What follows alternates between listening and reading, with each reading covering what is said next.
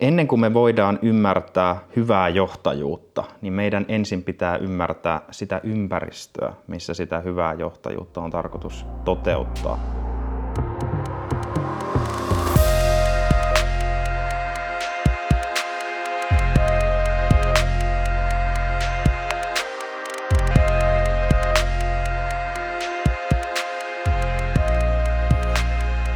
Hellurei, arvon kuulijat, ja tervetuloa Flow Akatemia podcastin ääniaalloille. Ja tässä podcastissa käsitellään suomalaisten taiteen, urheilun ja työn huipputekijöiden kokemuksia, näkemyksiä, ajatuksia ja oppeja flow-tilasta. Ja täällä studiossa hosteenasi venäläisen Jussi sekä Hegmanin Lauri. Ja tänään tematiikkoina valmentavaa johtajuutta ja johtajuudesta ja ehkä valmentavuudestakin vähän laajemmin myös ja viisaudesta ja katsotaan mihin se keskustelu siitä lähtee. Tässä jo ehdittiin niin kuin tunnin ajan keskustelua virrata tässä vähän niin kuin lämmittelynä, niin, niin kuin potentiaalia ainakin on. ja, ja tänään vieraana johtamiskouluttaja ja ajattelija Dan Subak. Tervetuloa Dan. Kiitoksia paljon molemmille ja kiva olla tässä mukana ja sitten teidän kanssa yhdessä sitten leiriytyä näiden kysymysten äärelle ja katsoa, mihin virta vie sitten näissä asioissa tämmöisen yhdessä luomisen, yhdessä tutkimisen hengessä. Kiitoksia tosi paljon. Kiitos. Milloin on tullut viimeksi koettua flowta? Äh, kyllä musta tuntuu, että tuossa itse asiassa viikonloppuna oli aika hyvä tämmöinen flow-tila. Mä tota, keskityin semmoisen yhden uudenlaisen tämmöisen symbolijärjestelmän luomiseen ja, ja siinä kyllä se uppoutuminen sitten siihen järjestelmään ja niiden palasten asettaminen siinä paikoilleen, niin musta tuntuu, että siinä kyllä oli semmoinen flow-tila, jossa samanaikaisesti korostui ikään kuin semmoinen, että oli niin kuin se mentaalinen kapasiteetti, rationaalinen, jatkuvasti käynnissä, samalla sitten myös semmoinen niin kuin laajempi holistinen näkemys ja samalla myös semmoinen se koko se tilanteen aistiminen, ikään kuin sen yhdessä eläminen sen järjestelmän kautta, että minä loin sitä järjestelmää ja se järjestelmä loi, symbolijärjestelmä loi minua ja ehkä siinä oli sitten jotain vähän isompaakin mukana. Tämmöinen ehkä niin kuin holistinen hetki siinä, kun jotain tapahtuu niin kuin eri tasoilla samanaikaisesti ja se tapahtuminen on jotenkin niin kuin koherenssissa. Mm. Erittäin siisti flow-kuvaus, mm. todella makea. No mites tota, jos voi olla, että et ole kaikille kuulijoille tuttu, niin minkä näköisten asioiden parissa työskentelet tällä hetkellä mitkä, ja minkä näköisten teemojen? Joo. Varmaan se suurin, suurin asia, missä näin niin kuin ihan ammattilaisena, professionaalina työskentelen, on kyllä johtajuus ja johtamisen kehittäminen. Ja sitä on semmoiset parisenkymmentä, parisenkymmentä vuotta sitten tehnyt ja eri rooleissa niin kuin kouluttajana, konsulttina, coachina, valmentajana ja näin poispäin. Eli, eli, eli siinä, siitä näkökulmasta. Ja ehkä se, jos pitäisi katsoa niin kuin punainen lanka, mikä mun työssä on aina ollut, niin mä oon tavallaan lähtenyt siitä, että ennen kuin me voidaan ymmärtää hyvää johtajuutta, niin meidän ensin pitää ymmärtää sitä ympäristöä, missä sitä hyvää johtajuutta on tarkoitus toteuttaa. Ja sen takia ehkä tämä niin kuin mun lähestymistapa on aina ollut tämä, että et, et mä oon niin kuin auttanut ehkä organisaatioita, yksilöitä, kulttuureita niin kuin hahmottaa ensin, että mihin suuntaan tämä maailma on nyt ylipäätään menossa. Mihin suuntaan tämä toimintaympäristö on menossa. Minkälainen on se uusi maailma, missä me tehdään työtä. Minkälainen on ylipäätään se niin kuin mm, arvontuotannon paradigma tällä hetkellä.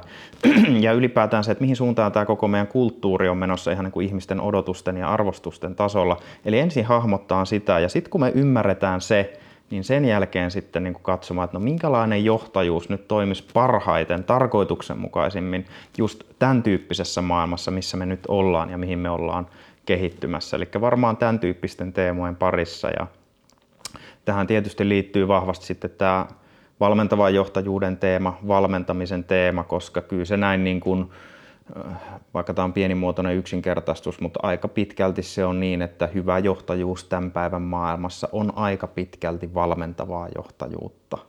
Ja tota, itse asiassa mä jopa uskon näin, että se mitä me tällä hetkellä puhutaan paljon niin kuin valmentavan johtajuuden termistöllä, niin se jatkossa tulee vaan olemaan sitä hyvää johtajuutta. Mm, kyllä. Ainakin jos tämä niin kuin suurin piirtein tämä nykyinen niin kuin kulttuuri ja, ja yhteiskunta suurin piirtein jatkaa about niin kuin tätä samaa rataa, missä me ollaan nyt menossa. Ja virallisesti niin kuin valmentamisen parissa, jos puhutaan ihan formaalisti niin kuin valmentamisesta, coachingista, niin sen parissa on tehnyt kymmenen vuotta töitä. Alun perin kouluttaudun coachiksi ja sen jälkeen sitten aloin kouluttaa muita organisaatiokontekstissa toimivia ammattivalmentajia. Et siinä on semmoinen kymmenen vuotta taustalla. Ja semmoinen ajankohtainen asia itselle oli tuossa viime, viime keväänä ilmestyi sitten myös kirja valmentavasta johtajuudesta ja ihan otsikkona ehkä tylsästi, mutta kuitenkin niin valmentava johtajuus. Sitten alaotsikko on vähän ehkä tämmöinen, ehkä vähän erilainen, vähän tämmöinen poeettisempi, ehkä se on opas voiman, viisauden ja myötätunnon herättämiseen. Ja tota, se ehkä sitten vähän tarkemmin myös avaa sitä, että mitä mä tarkoitan sillä valmentavalla johtajuudella ja hyvällä johtajuudella ylipäätään. Ja osittain vaikka en nyt tuo siinä kirjassa sitä frameä niin kuin tarkasti esille, niin koen myös, että nämä käsitteet niin kuin voima, viisaus ja myötätunto on mulle aika pitkälti myös semmoisena niin kuin ihmisenä kehittymisen osa-alueet ja niiden välinen tasapaino. Sieltä löytyy se niin kuin kypsyys ja, ja maturaatio. Ja tota, koen, että se on myös semmoinen aika hyvä kaiken kattava malli kar- tarkastella melkein mitä tahansa. Puhutaan sitten johtajuutta, puhut, johtajuudesta, puhutaan valmentamisesta, puhutaan organisaatiokulttuurista, puhutaan vaikka henki, niin sanotusta henkisestä kasvusta, tai puhutaan vaikka sit siitä, että mitä tämä niin maailma tai planeetta tai ihmiskunta tällä hetkellä nyt, nyt niin kuin vaatii. Hmm. Tuossa mo- monta polkua, mistä voisi lähteä. Ihan niin kuin tämä, e-, e-, se ensimmäinen, mikä tuli mieleen siitä, että kun puhuit sitä ympäristön ymmärryksen mm. kasvattamisesta, että me käytetään hyvin paljon tässä podcastissa, puhutaan tästä sense making before decision making. Just Sä oot tietyllä tavalla auttanut siinä sense makingissa, mikä on, niin kuin, luo pohjan sille decision makingille. Kyllä. Sen sijaan, että mietitään, että no, mi, miten nyt pitäisi johtaa, niin ensin aluksi pitää ymmärtää se ympäristö. Että Just että, just. Koska ei ole sitä niin kuin, yhtä ainoa absoluuttista tapaa johtaa. Just näin, just näin. Ja tämä on mielestäni itse asiassa hirvittävän tärkeää niin tiedostaa myös, että toteutat nyt sitten minkä tahansa tyyppistä johtajuutta tai otetaan vaikka nyt valmentava johtajuus, niin mun oikeastaan niin kuin perimmäinen ajatus ei ole se, että kun tulee tilanteita, niin sitten sä vaan lähdet valmentavalla johtajuudella. Ei, sen ei pitäisi olla se ensimmäinen vaihe, vaan ensimmäinen vaihe ja oikeastaan kaikkein tärkeintä johtajuudessa ja varmasti missä tahansa muussa elämisessä on niin kuin pystyä nopeasti tekemään niin kuin tilannetajuinen just sensemaking ja valinta sen suhteen, että minkälainen lähestymistapa, minkälainen vuorovaikutustapa olisi tässä tilanteessa nyt toimivin. Ehkä se, että minkälaisella tanssiaskeleella mä nyt tuun mukaan tähän kollektiiviseen tanssiin, mitä tässä tanssitaan.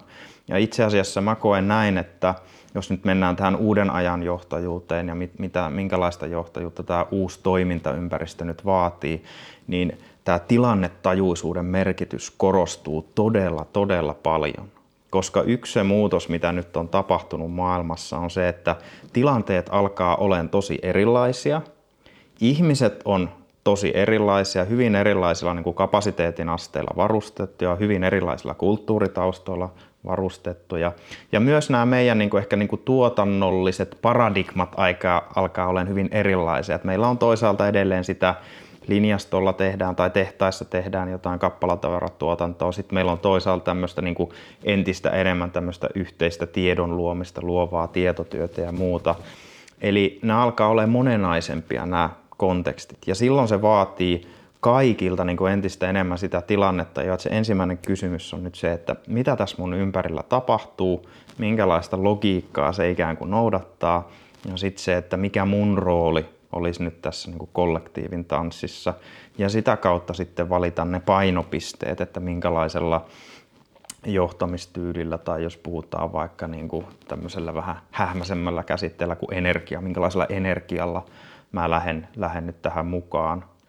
Et jos nyt avaan tätä, vaikka tätä energian käsitettä, niin siinäkin esimerkiksi tämä voima, viisaus, myötätunto on semmoinen yksi aika, aika hyvä freimi, että meneekö mä tähän tilanteeseen nyt niin kuin tämmöisellä voimakkuudella, että nyt niin kuin pitää saada asioita aikaiseksi halkipoikki pinoon, vai meneekö mä enemmän myötätunnolla ihan vaan sillä, että luon tilaa sille, että kaikki pystyy tuntemaan itsensä arvostetuiksi ja keskustellaan niin kuin laskeudutaan oikein, että niin kuin rauhoitutaan, vai, vai meneekö mä sitten niin tavallaan ehkä semmoisella niin kuin viisaus, jos ajatellaan tämmöistä niin kuin mentaliteetti, niin kuin mentaalisuutta, eli että meneekö mä nyt semmoisella, että hei nyt, nyt pitää miettiä tarkemmin, nyt pitää katsoa kokonaisemmin. Että mm. tota, vähän tässä, jos haluaa tämmöistä metaforaa hakea, niin myös nämä klassiset kolme, kolme kehon keskusta, että tämmöinen niin action-orientaatio, kehokeskus, meneekö mä sillä, vai sitten on niin kuin sydän, sydänorientaatio, myötätunto, tunne, meneekö mä vahvemmin sillä, vai meneekö mä sitten tällä niin kuin pää, pääkeskuksella, semmoinen niin kuin mentaalisempi orientaatio.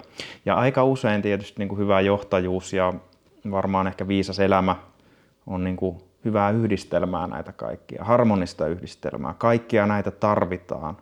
Uskon, että jos joku, mikä tahansa näistä niin kuin jää joko kokonaan pois tai lähtee ylikorostumaan, niin tota, silloin ollaan ongelmissa. Kaikkia niitä tarvitaan, mutta tuota, se, että joissakin tilanteissa on ehkä hyvä painottaa jotakin näitä vähän enemmän. Joskus vähän vahvistaa sitä voimakkuutta ja päättäväisyyttä ja ehkä sitten vähän himmailla sitä liiallista semmoista tunteista keskustelua ja muuta.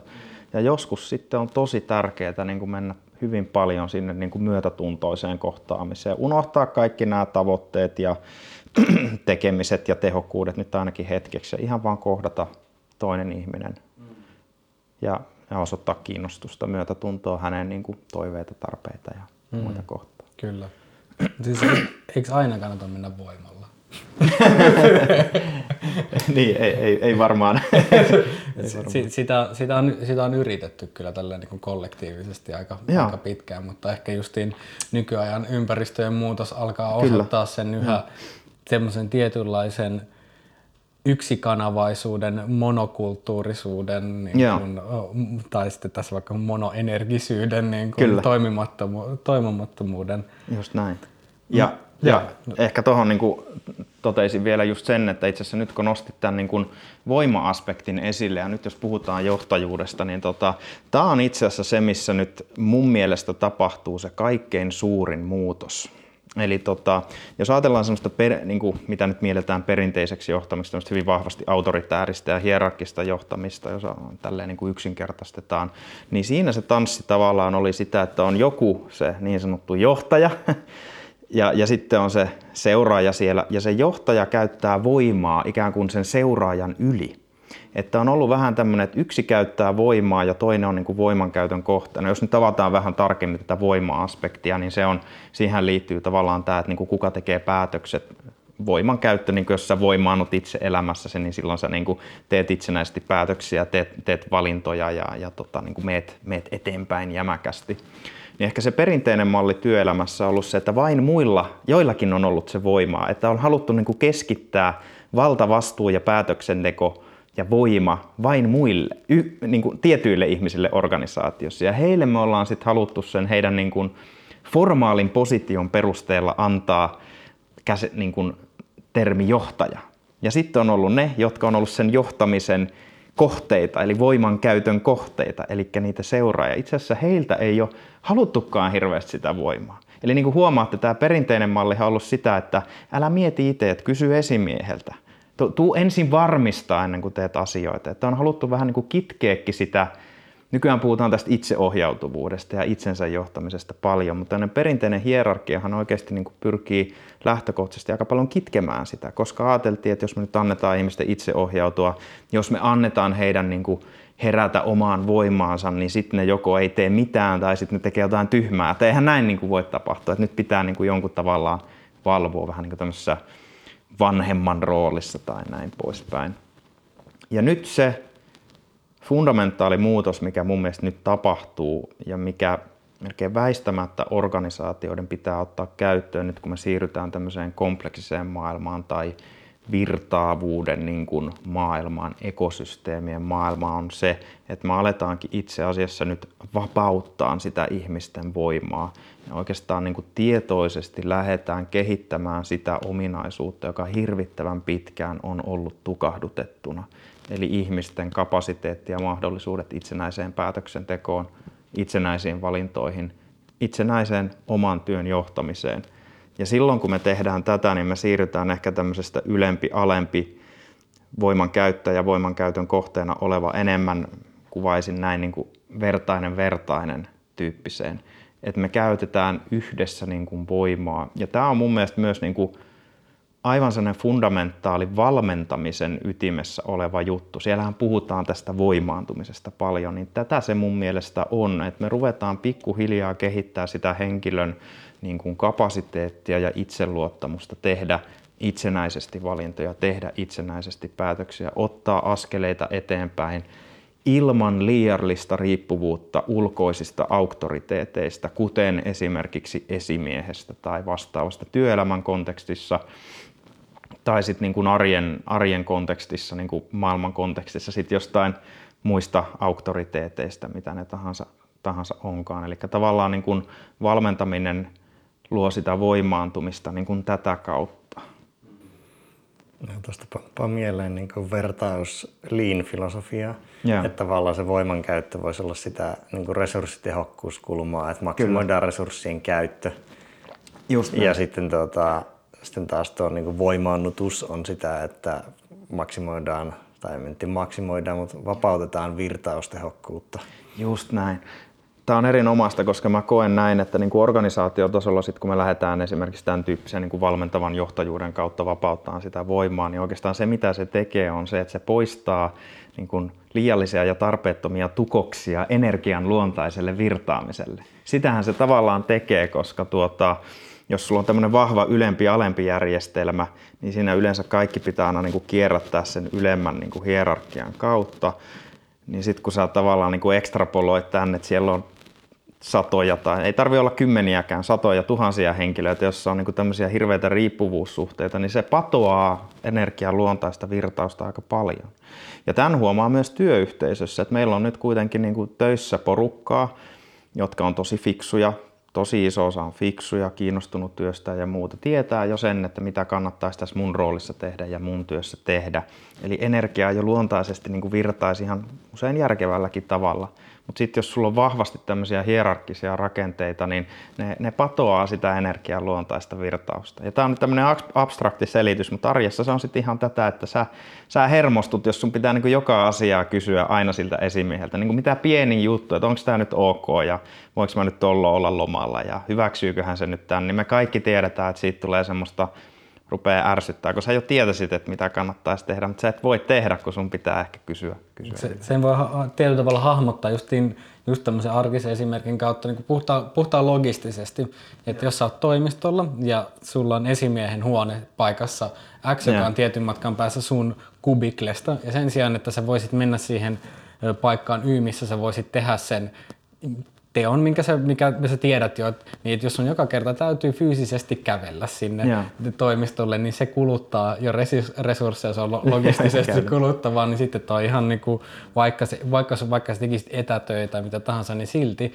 se, se niin kuin päätöksenteon täytyy kulkea jonkun toisen, se kuluttaa sun energiaa ja myös sitten sen esihenkilöenergiaa, joka sitten, että jos, jos on liian kuormituksen, niin sitten jossain vaiheessa ylikuormittu prosessori ei pysty vaan hallitsemaan no. sitä kaikkea. Just näin. Ja tämä on itse asiassa hyvin tyypillinen myös niin kuin käytännön tarina, mitä mä kuulen usein arjessa, että kun moni esimies ja organisaatio e- on edelleen rakennettu tämän varaa, että esimiehen kautta kierrätetään, ja moni esimies edelleen ajattelee, että tämä on se, mitä mun pitää tehdä, ja tätä on se hyvä esimiestyö, että mä ratkon muiden ihmisten ongelmia, niin siinä käy niin, varsinkin tämmöisessä kompleksisessa luovan tietotyön maailmassa, jossa niin kuin ennakoimattomien ongelmien ja kaiken niin kuin määrä kasvaa, niin se helposti johtaa siihen, että jos työntekijät on opetettu siihen tai pakotettu siihen, että sun pitää aina kysyä sieltä ylhäältä, niin sit sulla on niin kuin porukka jatkuvasti tavallaan ramppaamassa sen sun luona ja sulla menee hirveästi aikaa siihen niin kuin muiden työtehtävien johtamiseen ja se, se on myös aika aikamoinen haaste tämän päivän maailmassa. Periaatteessa, jotta tämä kuvio edes niin kuin teoriassa toimisi, niin se vaatisi sen, että sun pitää niin kuin aina tietää kaikesta kaikkia usein niin kuin paremmin kuin muut. Ja ehkä jossain yksinkertaisemmassa teollisuustyön maailmassa tämä saatto vielä olla mahdollista niin kuin teoreettisesti, en tiedä, ehkä käytännössäkin. Mutta tämän päivän maailmassa, jossa puhutaan niin kuin luovasta tietotyöstä, yhdessä luomisesta, monitahoisista ongelmista, niin se on aika mahdoton tehtävä ja sen takia, jos ajattelee tätä viisauden käsitettä, niin viisautta on useimmissa konteksteissa, ainakin tämmöisissä niin kuin luovan kohtaamistalouden konteksteissa siirtyä enemmän siihen vertainen vertainen järjestelmä, jossa annetaan ihmisille mahdollisuutta niin kuin hyödyntää sitä heidän omaa osaamistaan ja tietotaitoa. Niin, tästä tulee meille monta asiaa ja unohdin siinä samalla kysymyksen. No nyt muistan sen.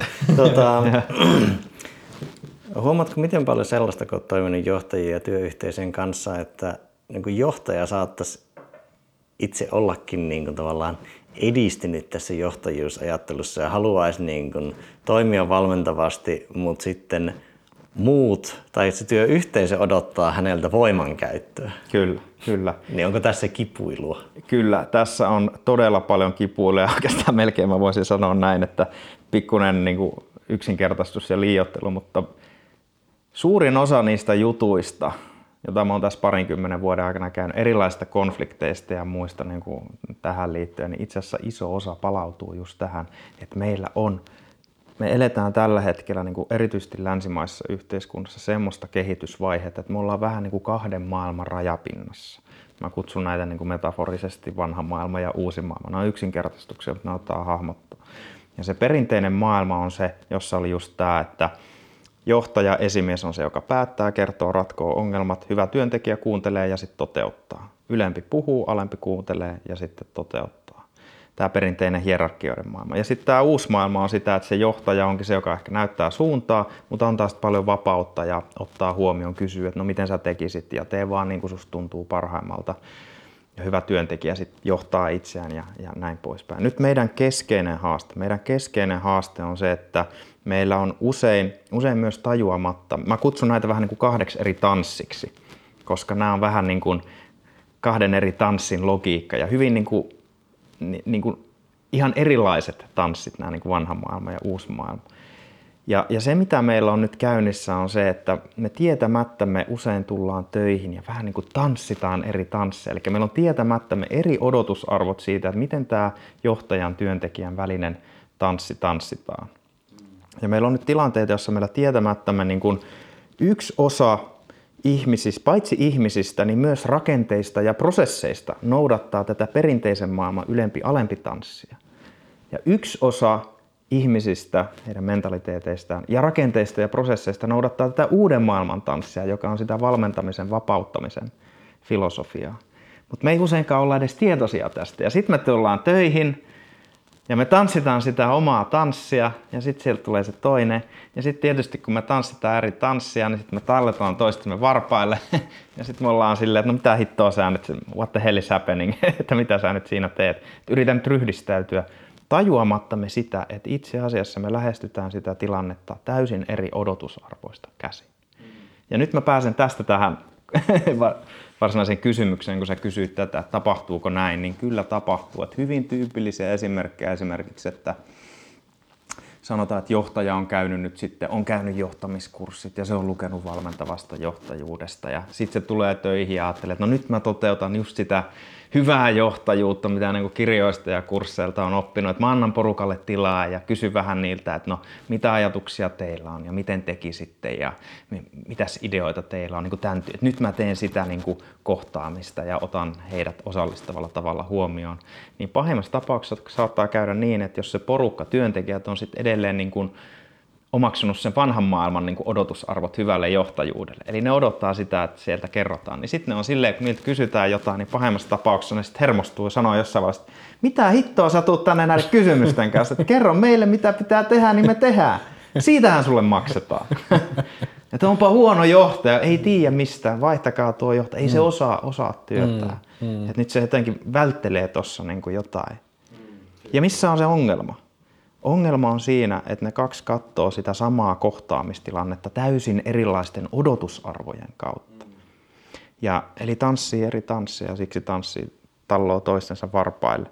Ja, ja tota, Tämä olisi ehkä semmoinen ensimmäinen, mitä mä usein myös niin kuin organisaatioiden kanssa pyrin tuomaan esille just aika yksinkertaisella niin kuin taulukollakin, että, että missä vaiheessa koet niin kuin organisaationa teidän oman porukkanne olevan tietoinen siitä, että niitä yhteentörmäyksiä saattaa tulla juuri tästä syystä, että nyt me eletään länsimaissa semmoista niin kuin, historiallista vaihetta, jossa me ei olla ihan täysin siellä vanhassa enää, mutta ei me olla vielä ihan täysin siinä uudessakaan. Tämä on tietysti organisaatiokohtaista. Et me ollaan jossain siinä välimaastossa, että nyt ne yrittää niin kuin iloisesti tulla toimeen keskenään, vaikka ne itse asiassa perustuu niin kuin fundamentaalisesti ihan täysin erilaiselle niin kuin paradigmalle siitä, että miten tämä, miten tämä kuvio niin kuin hoidetaan läpi. Ja tässä on haaste. Ja tämä on hyvin uniikki haaste, koska tota, uskon, että jos mennään niin kuin 50 vuotta vaikka Suomessa 50 vuotta tai 100 vuotta taaksepäin, niin me oltiin niin vahvasti kaikella mentaliteetin ja muun tasolla siellä perinteisessä ajatuksessa ylempi alempi hierarkia ja näin. Että ongelmaa ei tullut, koska kaikilla oli jo lähtökohtaisesti aika samanlaiset itsestäänselvyydet odotukselle siitä. Eli silloin se ikään kuin ajatus siitä, että mikä on laadukasta, oli hyvin yhtenäinen, vaikkei siitä keskusteltukaan. Ja mä uskon, että kun mennään sata vuotta eteenpäin, jos se nyt mitään ihan dramaattista yhteiskunnassa tapahdu, ja sekin on hyvin mahdollista, mutta jos tämä jatkaa niin kuin samaan tyyliin, niin me ollaan niin vahvasti siellä uudessa tanssissa, että taaskaan probleemaa ei tule, koska ne itsestäänselvyydet siitä, että mitä on se hyvä johtajuus, hyvä työntekijyys, on niin samankaltaiset. Silloin me ollaan siinä, mitä me nyt kuvattaisiin niin kuin valmentavaksi johtajuudeksi pitkälti. Mutta nyt me ollaan tässä välimaastossa, jolloin molemmin puolin tulee tätä hakemista. Et esimerkiksi tässä tilanteessa, jos johtaja on valmentava johtaja, työntekijät odottaa edelleen käskyttämistä, niin työntekijät hermostuu, mitä sä tuut tänne kysymään, kerro meille, siitä sulle maksetaan. Myös se johtaja usein hermostuu. Mitä ihme täällä tapahtuu? Mä annan näille tilaa, mitään ei tapahdu. Mä kysyn niiltä kysymyksiä, kukaan ei koskaan sano mitään, kukaan ei koskaan osallistu. Siinä ne vaan niin kuin istuu, istuu tuppisuina ja tota, et miksi, miksei ne niin kuin sano jotain tai muuta. Tämä on niin kuin yksinkertaistus, mutta ehkä, ehkä niin kuin on myös tuttuja ilmiöitä. Niin, että heille on annettu kaikki vapaus toimia, mutta kukaan ei tee mitään. Niin, miksei tämä tapahdu mitään? Niin tässä Itseohjautuvuutta saattaa... annettu ja nämä ei ohja, ohjaudu mihinkään. Että ne istuu kahvilla tuolla noin ja niin kuin jupisee. joo, joo. Ei, ei ole koskaan, niin kuin, että, että, että, tota, että tämä selittää sen mun mielestä, että me eletään nyt tämmöisessä vähän niin kuin kahden, kahden maailman rajapisteessä ja törmäykset on sitten molemmin puolissa. Ja sitten on tietysti toisinpäin, että on myös näitä tilanteita, jossa sitten, jos on tämmöinen ehkä perinteiseen, perinteiseen tanssiin tottunut johtaja, hän ajattelee, että no mä toteutan nyt sitä hyvää johtajuutta, mitä kaikki multa odottaa. Että mä ratkon ongelmat, kerron mitä tehdään, reagoin nopeasti. Tämä on, tämä on se, mistä mulle maksetaan. Mm. Ja sitten kun siellä on se enemmän ehkä tämmöinen uuden maailman työntekijä, joka taas sitten hänen arvomaailmaansa on se, että anna tilaa, älä mikromanageeraa, ota mut huomioon, mäkin haluan niin osallistua päätöksentekoon aktiivisesti, niin sitten kun sieltä tulee vaan niitä käskyjä ja komentaa, niin sä hermostuu, että mitä, mitä ihmettä, miksi se niin kuin, jatkuvaa niin kuin vaan holhoamista, että eikö se usko, että mä osaan tehdä töitäni tai muuta, se hermostuu.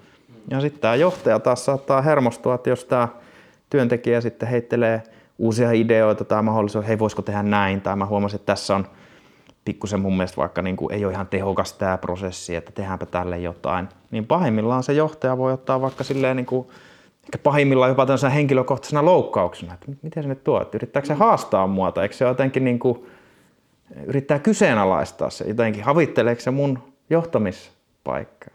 Että nämä on äärimmäisiä esimerkkejä, mutta varmaan moni voi tunnistaa näitä ainakin jollain tasolla niissä konteksteissa, missä toi. toi on niin hauska, että kun tuossa on tietynlainen justiin kulttuurien yhteen törmäys, mm. mutta se mikä tekee siitä ongelmallista on se, että se ei ole näkyvää tai tiedostettua, niin kuin, että, ja, ja minkä, minkä perusteella sitten syntyy pa- paljon tulkintoja ja riippuu just organisaation just keskustelukulttuurista, on, tai keskustelukulttuuri on aina, mutta minkälainen, että et, et kes, käydäänkö näitä läpi, tehdäänkö sitä yhteistä sensemakingia Just siitä, näin. että mikä, mikä, minkä näköistä on se johtajuus, mitä toivotaan, minkä näköistä on, niin kuin, mitä odotetaan työntekijältä, tehdäänkö näitä näkyviksi Just. ja mi, miksi niin kuin, mä, niin kuin, ni, ni, pureudutaan niihin tulkintoihin myöskin, koska se on just niin kauan kun ne pysyy ihmisten sisällä, niin se voi just olla se, että, niin kuin, että sitä tämä, niin, tämä tyyppi justiin vaikka koittaa, koittaa koittaa pää, niin kuin pomppia mun silmille niin kuin johtajan näkökulmasta, että se tulee neuvomaan ja näin. Mm, että se, että mikä, mm. mikä tyyppi, vaikka toinen ajat toimii siitä omasta kulttuurista käsin, että tämä on just se, että mihin, mitä mulla on opetettu, että niin kuin nykyään työntekijä on itse myös osallistuva ja mä tuon niin kuin ko- kontribuution tähän näin. Just näin. Ja tässä on niin kuin tosiaan just näin, että se ensimmäinen, mitä mä yleensä suosittelen, ennen kuin edes mennään mihinkään valmentavaan johtajuuteen niin organisaatiossa, että mä suosittelen just tämä, että olla tietoinen tästä – että nyt tapahtuu tämmöisiä ilmiöitä ja on ihmisiä tosi eri niin kuin odotusarvoilla nyt niin kuin mukana tässä pelissä sekä työntekijöinä, myös niin kuin asiakkaina, toimeksiantajana ja näin poispäin. Tämä näkyy, näkyy ihan, ihan kaikissa asioissa. ja mä itse asiassa väittäisin, että tämä mun siirtymä, mitä mä kuvaan niin ylempi-alempi järjestelmästä enemmän tämmöiseen vertainen vertainen, niin tämä ei ole pelkästään työelämään rajattu. Vaan mä väitän, että tämä on itse asiassa koko länsimaista yhteiskuntaa, erityisesti pohjoismaista yhteiskuntaa niin kuin lävistävä piirre. Sä huomaat tämän, sä voit tässä ihan hyvin korvata vaikka nämä sanat johtaja ja työntekijä, vaikka sanoilla opettaja ja oppilas, valtio ja kansalainen, konsultti ja asiakas. Siellä on ihan samantyyppistä dynamiikkaa käynnissä. Otetaan vaikka niin kuin tämmöinen pedagoginen konteksti, niin kuin jos katsoo vaikka nykypäivän niin kuin peruskoulua ja ihan tämmöistä, niin en mä tiedä teistä, mutta mä ainakin kas, minäkin, mä oon niin 80-luvulla syntynyt, minäkin kasvoin vielä tosi paljon semmoisessa ajatuksessa, että opettaja tämmöisessä konfiguraatiossa, että peruskoulussa opettaja on ylhäällä, se kertoo sulle, oppilas on arhaalla, se yrittää omaksua mahdollisimman paljon. Ylhäällä sanotaan hauki on kala, hauki on kala. Sitten tentissä kysytään, että mikä se hauki nyt onkaan. Mm. kala ja näin. Että tämmöinen ylempi, alempi. Aika pitkällekin oli jo tämmöistä, vaikka mä oon 80-luvun lapsi. Ja nyt mä huomaan, että tosi paljon alkaa jo aikaisessa vaiheessa tulemaan tätä, että kysytään ihmisiltä, siis jo ihan lapsilta, nuorilta, että no mitä ajatuksia sulla on ja miten sä itse käsittelisit tätä. Eli tapahtuu tämä siirtymä. Siellä on jo tapahtunut siirtymä. Joo, opettajan, opettajan koulutuksessa tosi vahvasti se on niin kuin ohjaava, on niin kuin opettajasanakin on semmoinen, mikä on hauska, että opettajan koulutuksessa välillä sen kanssa vähän niin kuin kipuilla, koska opettaja, niin kuin, se, se, niin, kun siinä, siinä ehkä heijastuu tämä niin subjekti-objektisuus sille, että opettaja on subjekti ja opet, niin oppilas on objekti, johon se projisoidaan se tiedon, niin se siirtyy enemmän tämmöiseen ohjaavampaan tai sitten justiin valmentavampaan kulmaan, että, että missä se puhutaan niin kuin aktiivisesta oppimisesta, että minä nähdään, että, niin kuin, että hei, tämä oppija onkin mm. aktiivinen toimija, kuka itse muodostaa tietoa yeah. ja että ohjaajan on tarkoitus johdattaa sen, niin kuin ohja, niin kuin ohjata ehdottomasti sitä tiedon muodostusta, koska Just. tiedostetaan myös kuitenkin Just. se, että ei olla ollaan ver, lähempänä vertaisia, mutta ei olla täysin niin kuin vertaisia, että opettajalla on tietoa Just. ja ymmärrystä, mitä tällä no. oppilaalla ei ole, jolloin ohjataan niin kuin tärkeä ohjata sitä oppimisprosessia, mutta ei toimia sen niin kuin, keskitytään enemmän se oppimisprosessiin kuin niiden oppimisproduktien niin kuin tuuttamiseen. Ja toihan varmasti niin kuin valmentavassa johtajuudessa hyvin samantyyppinen niin kuin lähestymistapa just sitten. Näin, just se näin. Niin kuin suhde on enemmän tuohon suuntaan. Se on, se on ihan analoginen ja mun mielestä tämä sama tapahtuu myös, että ottaa tämmöisen niin kuin makroperspektiivin ihan vaikka niin kuin suhteessa kansalainen, äh, niin kuin valtio ja kansalainen. Et siinäkin oli perinteisesti tämä niin subjekti-objekti tyyppinen ylhäällä joku kertoo ja sanoo sulle on niin kuin määritelty valmiiksi. Nyt mä huomaan, että ainakin mun kokemuksen mukaan se mentaliteetti koko ajan enemmän menee enemmän siihen, että miten niin kuin valtio tai julkis, julkishallinto voi tarjota niin kuin kansalaisille enemmän niin kuin alustaa ja perustaa sille itsenäiselle päätöksenteolle, että miten hän elää, mistä hän hankkii palvelut ja muuta.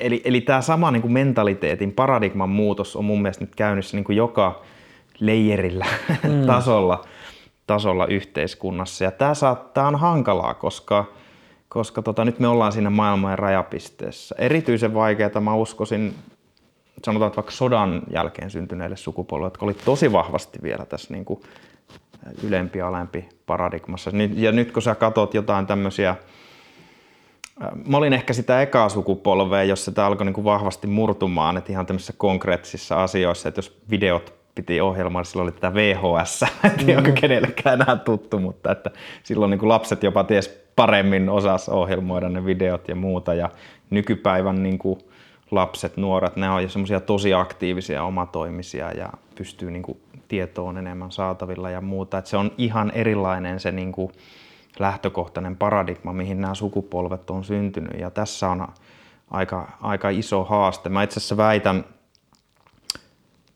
että et koskaan ei ole ihmiskunnan aikana tapahtunut sadan vuoden aikana näin paljon muutoksia, mitä on nyt viimeisen sadan vuoden aikana tapahtunut.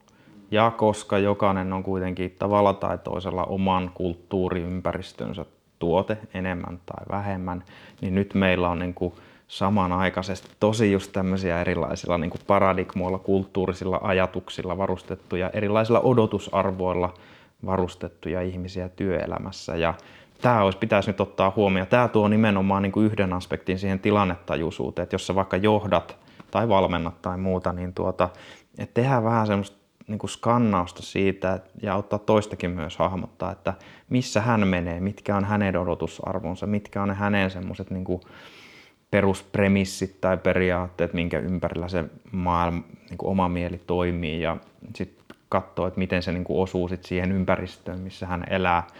Ja sanoisin vielä, että ollaan liikuttu aika abstraktilla tasolla, niin, mutta ihan semmoinen niin konkreettinen asia, mitä mä niin kuin tämän perusteella sit suosittelen esimerkiksi joka ikiselle johtajalle tämän päivän maailmassa ja semmoinen, mitä mä, konkreettinen asia, mitä mä myös itse teen silloin, kun mä harjoitan niin kuin formaalia johtamistyötä virallisessa positiossa on. Ja mä suosittelen kaikille, että sit kun sulla on niitä työntekijöitä, niin kävisi jokaisen heidän kanssaan niin kuin tämän keskustelun siitä, että pyytää heitä vaikka määrittelee, että hei, kerro mulle, että mitkä on sun 2-3 keskeistä odotusta mun johtajuudelle.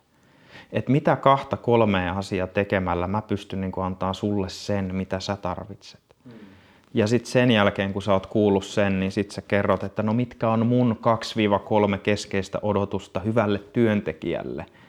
Niin silloin molemmat pääsee tavallaan niin kuin jyvälle siitä, että mitä eri osapuolet odottaa, mitä ne kaipaa. Sä pääset myös vähän niin kuin selville siitä, että minkälaisten linssien kautta eri työntekijät katsoo sitä maailmaa. Todennäköisesti tulet huomaamaan, että siellä on vähän niin kuin erilaisilla linsseillä, erilaisilla tarpeilla – ja, ja tämä on myös ehkä osittain sitä valmentamista, että sä pystyt kohtaan niin kuin ihmiset yksilöinä ja ymmärtämään sitä er, erilaisuutta.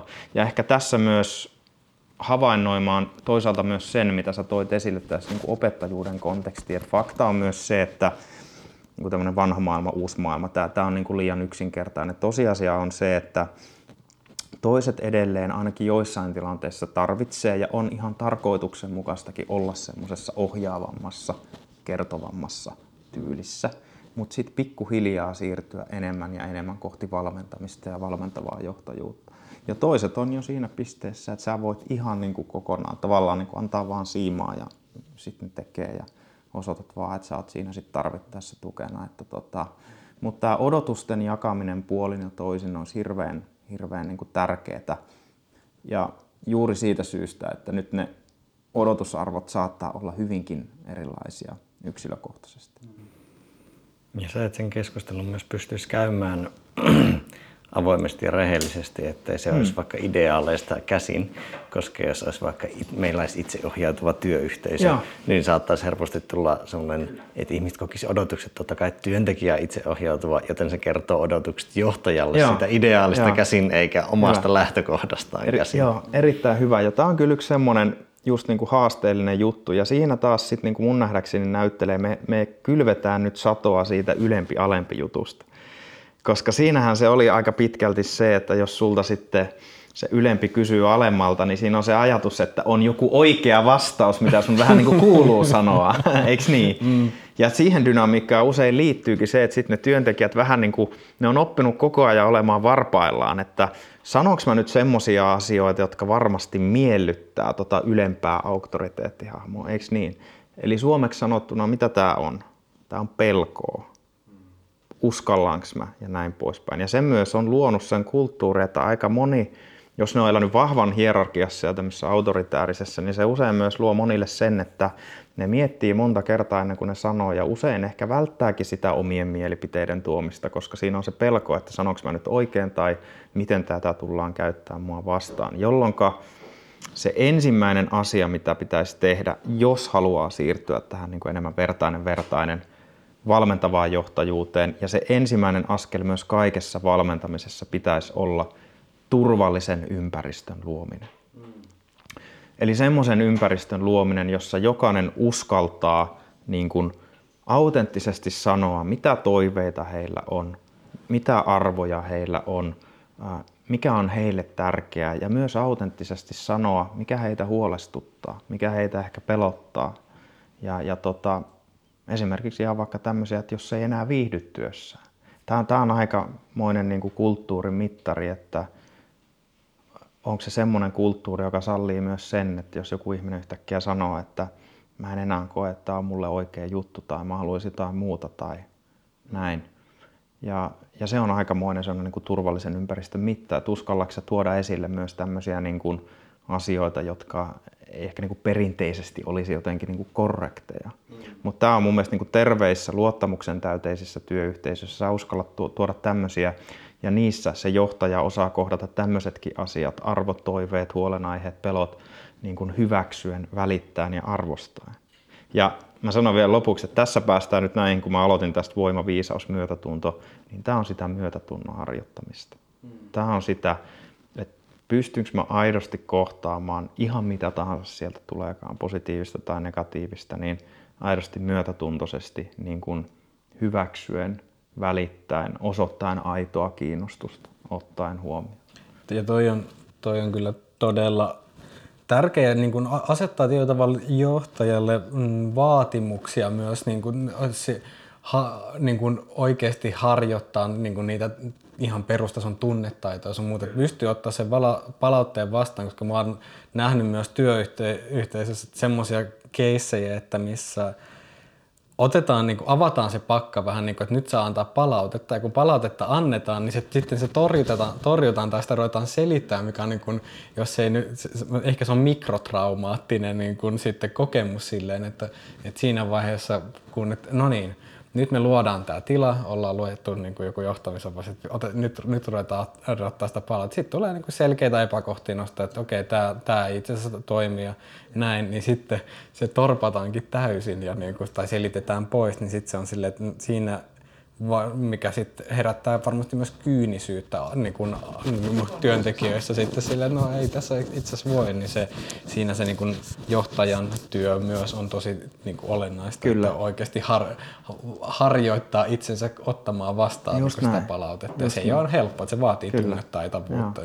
Et, et niin kuin mikä on aitoa kohtaamista ja mikä on sitten tämmöistä ehkä niin kuin näennäiskohtaamista. Koska tässä mitä sä kuvailit, niin mä ko- kokisin näin, että siinä edelleenkin vaikka ehkä pintapuolisesti kysytään niin kuin palautetta, niin siihen reagoidaan edelleen niin kuin, ei niinkään myötätunnolla, vaan voimalla.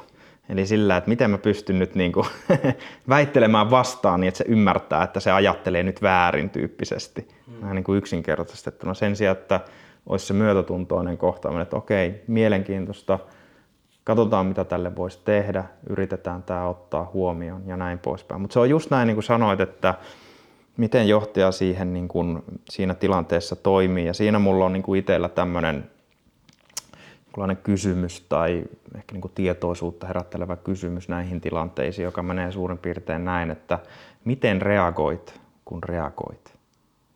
Eli silloin kun se reaktio herää, jos olet se johtajana tai ihmisenä tai muuta eri vuorovaikutustilanteissa, niin onko se reagointi oikeasti niin kuin myötätunnon, semmoisen hyväksymisen, välittämisen ohjaamaa – vai onko se just tämmöistä, joka niin kuin kutsuu tämmöiseen jonkunlaiseen kaksintaisteluun tai semmoiseen puolustushyökkäystyyppiseen juttuun.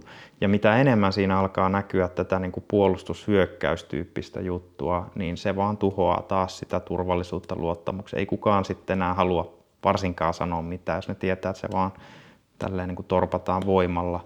Mutta mitä enemmän sulla on sitä välittämistä, hyväksymistä, myötätuntoa, niin se antaa sille tilaa niin kuin tulla ulos ja ehkä muotoutua joksikin hyväksi ää, niin kuin kokonaisuuden kannalta. Mutta tämä kysymys siitä, että miten reagoit, kun reagoit. Ää, mulla on ihan konkreettinen esimerkki tästä, milloin se ehkä, niin kuin, ehkä menee vikaan. Muistan yhden työyhteisön, jossa sitten porukka halusi selkeästi sille toimarille niin kertoa just vähän tämmöistä korjaavaa palautetta ja mikä ei heidän mielestä ollut hyvin ja näin poispäin. Ja sitten todettiin siinä päivän aikana se toimari oli siinä, niin mä ehdotin, että no hei otetaanko, otetaanko, hän on tässä ja hän sanoi, että hän pystyy kyllä tuleen tähän. Ja, ja sitten toimari tuli että joo, että ilman muuta, että hän haluaa tämmöistä niin kuuntelemista harjoittaa, niin osoittaa ja että on tärkeää, että ihmiset tulevat kuulluksi. Ja sitten se tuli sinne eteen. Sitten porukasta aina sitten sieltä tuli se joku, että tämä ei nyt ole hyvin tai tässä me voidaan huonosti tai jotain muuta. Ja sitten se aina kerta kerran jälkeen, kun se tuli, niin sitten se vaan selitti, että no miksi sä et voi niin kuin ajatella noin ja miksi sä et voi kokea näin. Eli tavallaan niin kuin, siitä tuli tämmöinen, että hän aina lauloi toisen suohon tyyppisesti, kun siellä tuli jotain. Ja sitten hän oli tehnyt sen homma ja, ja sitten hän sanoi, että no nyt hänen pitää lähteä pois, mutta mulle vaan totesi silleen, että hei, tämä oli tosi hyvä juttu, tosi hyvä juttu, että nyt niin kuin, että Nyt, nyt, Nyt tuli tää, niin nyt, ku, nyt kuuntelin heitä hyvin ja nähdään taas. Ja tässä, tässä tuli ehkä niin tämä, että mikä ero on niin semmoisen aidon kuuntelemisen ja sitten tämmöisen ehkä vähän niin kuin pintapuolisen kuuntelemisen. Että eihän hän oikeasti kuunnellut, hän tuli vaan niin kuin äh, väittelemään vastaan. Ja tämä dynamiikka on mielestäni ehkä hyvä tietää myös, jos se niin kuin mietitään johtajuuden ympäristöön, niin myös ihan arjessa. Jos on vaikka nyt puolison kanssa jotain näin ja halutaan tuoda esille ja muuta, että kuin usein se menee sitten siihen niin kuin väitän vastaan ja se on niin kuin kaksintaistelu, että kumpi on niin kuin oikeassa tässä asiassa ja mihin se yleensä johtaa versus sitten siihen, että olisi aito myötätuntona, että hei mua kiinnostaa, että mikä se sun ärsytys on ja mikä se on sitten se niin kuin kaiken ärsytyksen taustalla aina joku täyttymätön tarve. Mikä se on se täyttymätön tarve siellä takana, miten me voitaisiin niin vallitsevissa olosuhteissa niin kuin jotenkin palvella sitä. Kaikkea ei voi aina tehdä ja näin, mutta miten me voitaisiin ottaa se entistä enemmän huomioon. Mitä sä toivoisit multa lisää ja näin poispäin. Että tämä mun mielestä on sitä niin kuin myötätuntoista kohtaamista. Että se ei ole enää sitä voimien äh, niin kuin taistelua, vaan se on sitä myötätuntoista kohtaamista.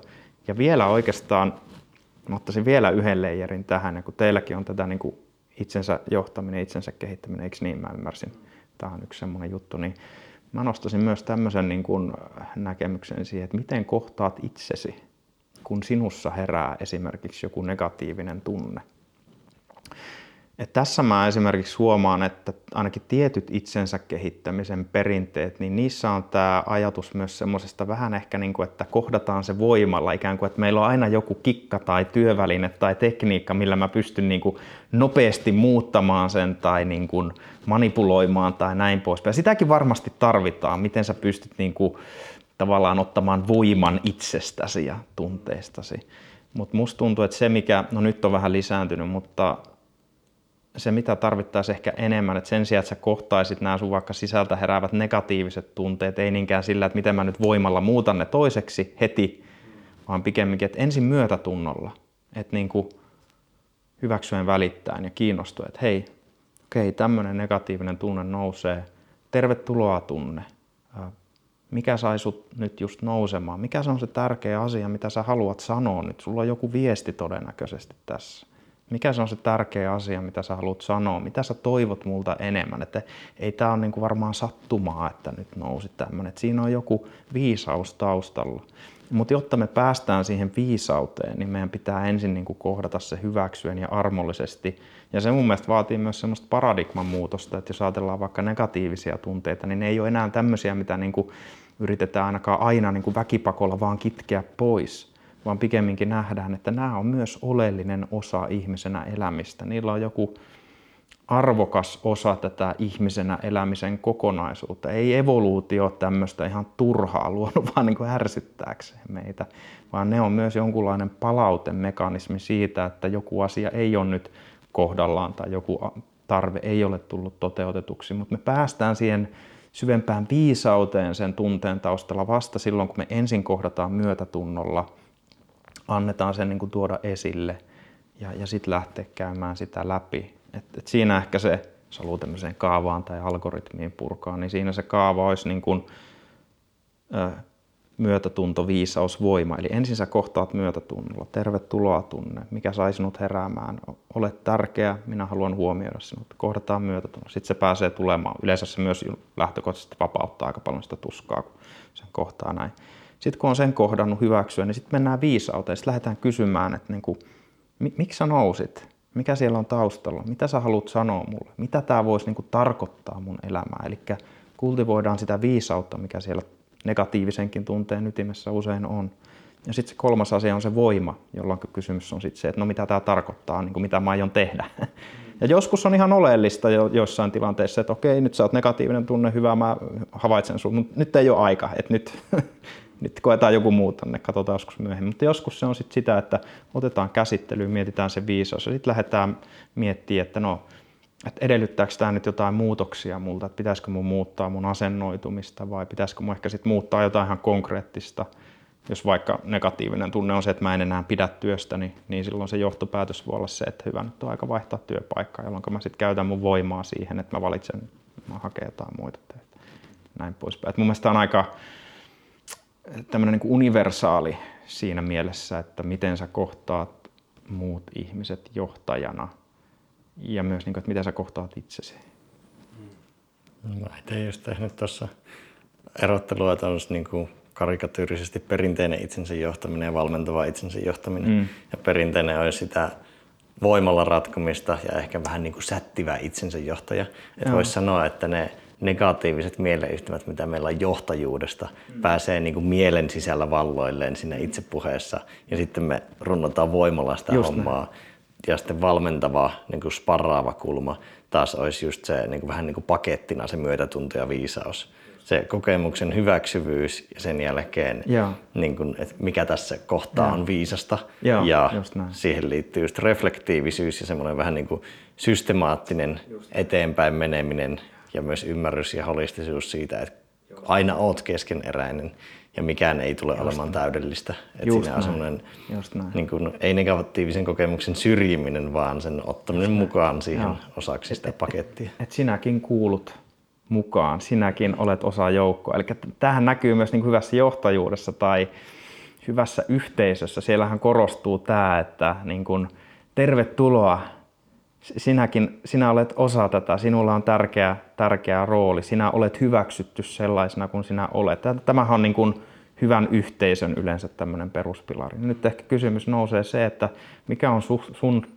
suhtautuminen sun sisäiseen yhteisöön. Mm, kyllä. Eli sun sisäisiin tunteisiin, ajatuksiin, toiveisiin, tarpeisiin, jotka usein saattaa olla vähän ristiriitaisiakin. Meillä on ihmisillä hirveän ristiriitaisia tunteita myös. Ja silloin tuota, se, että miten sä pystyt antamaan kaikille niin kuin sopivassa määrin tilaa, miten sä johdat sitä sun sisäisen maailman ekosysteemiä, niitä kaikkia olentoja, mitä siellä on, pystytkö sä antaa niille kaikille niin kuin sopivassa määrin tilaa ja antaa sen kokemuksen, että teillä on kaikille arvoa. Että ehkä tämä perinteinen itsensä kehittämisen niin kuin karikoituna on just sitä, että katsotaan, että kenestä teistä mä tykkään ja te saatte olla ja sitten te olette niitä, mistä mä en tykkää, niin get out. Ja nyt mä keksin jonkun kikan tai työvälineen, millä mä saan niin kuin poistettua teidät. Ja huomatkaa, mun mielestä tässä näkyy taas tämä ylempi-alempi voimankäytön, vahva voimankäytön filosofia.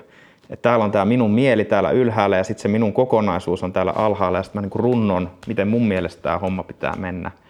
Sen sijaan, että mä niin kuin menisin semmoiseen rikastavaan, yhdessä luovaan kanssakäymiseen.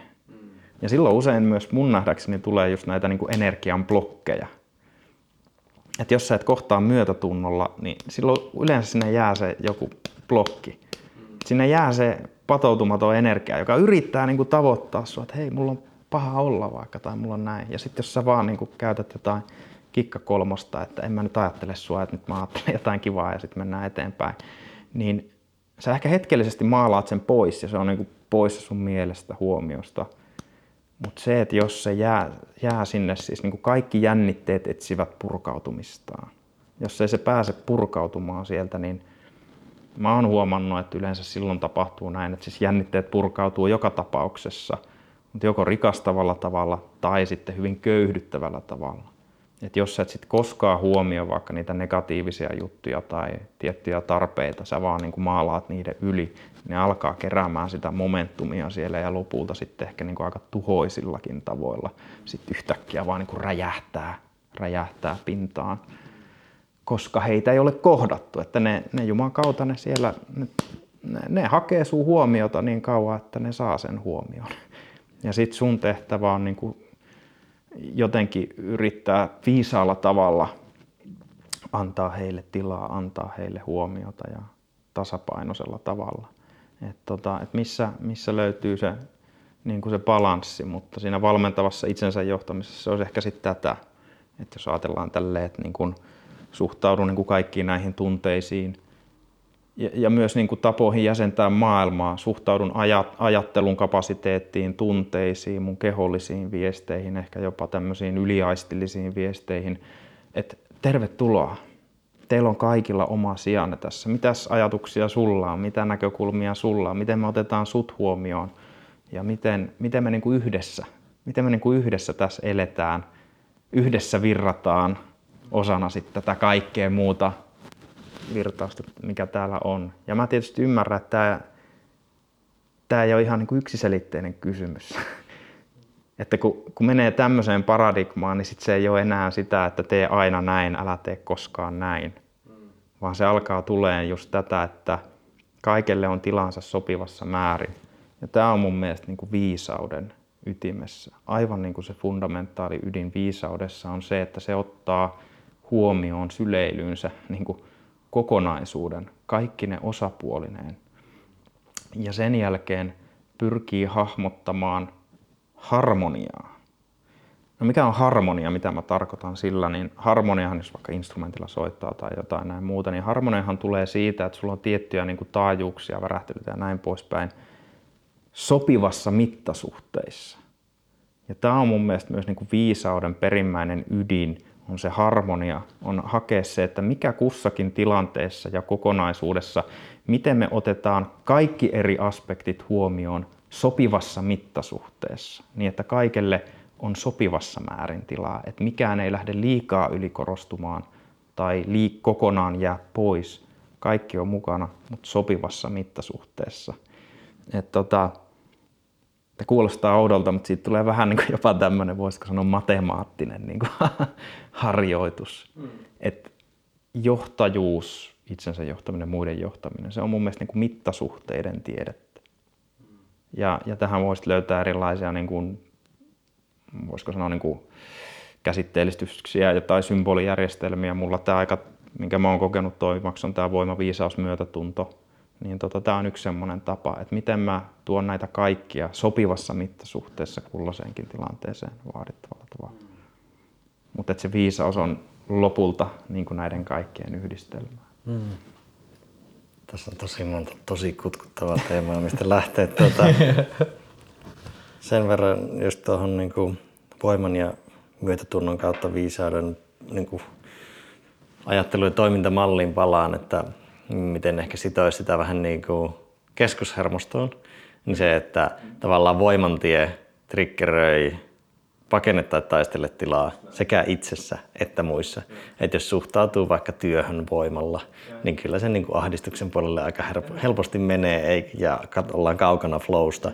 Tai sitten jos johtaja käyttää voimaa, niin kyllä hyvin herkästi ollaan alaiset on pakennetta taistele tilassa. Ja sitten se myötätunnon ja viisauden tie pystyy kumuloimaan floatilaa tosi paljon herkemmin sekä ja. itsessä että muissa.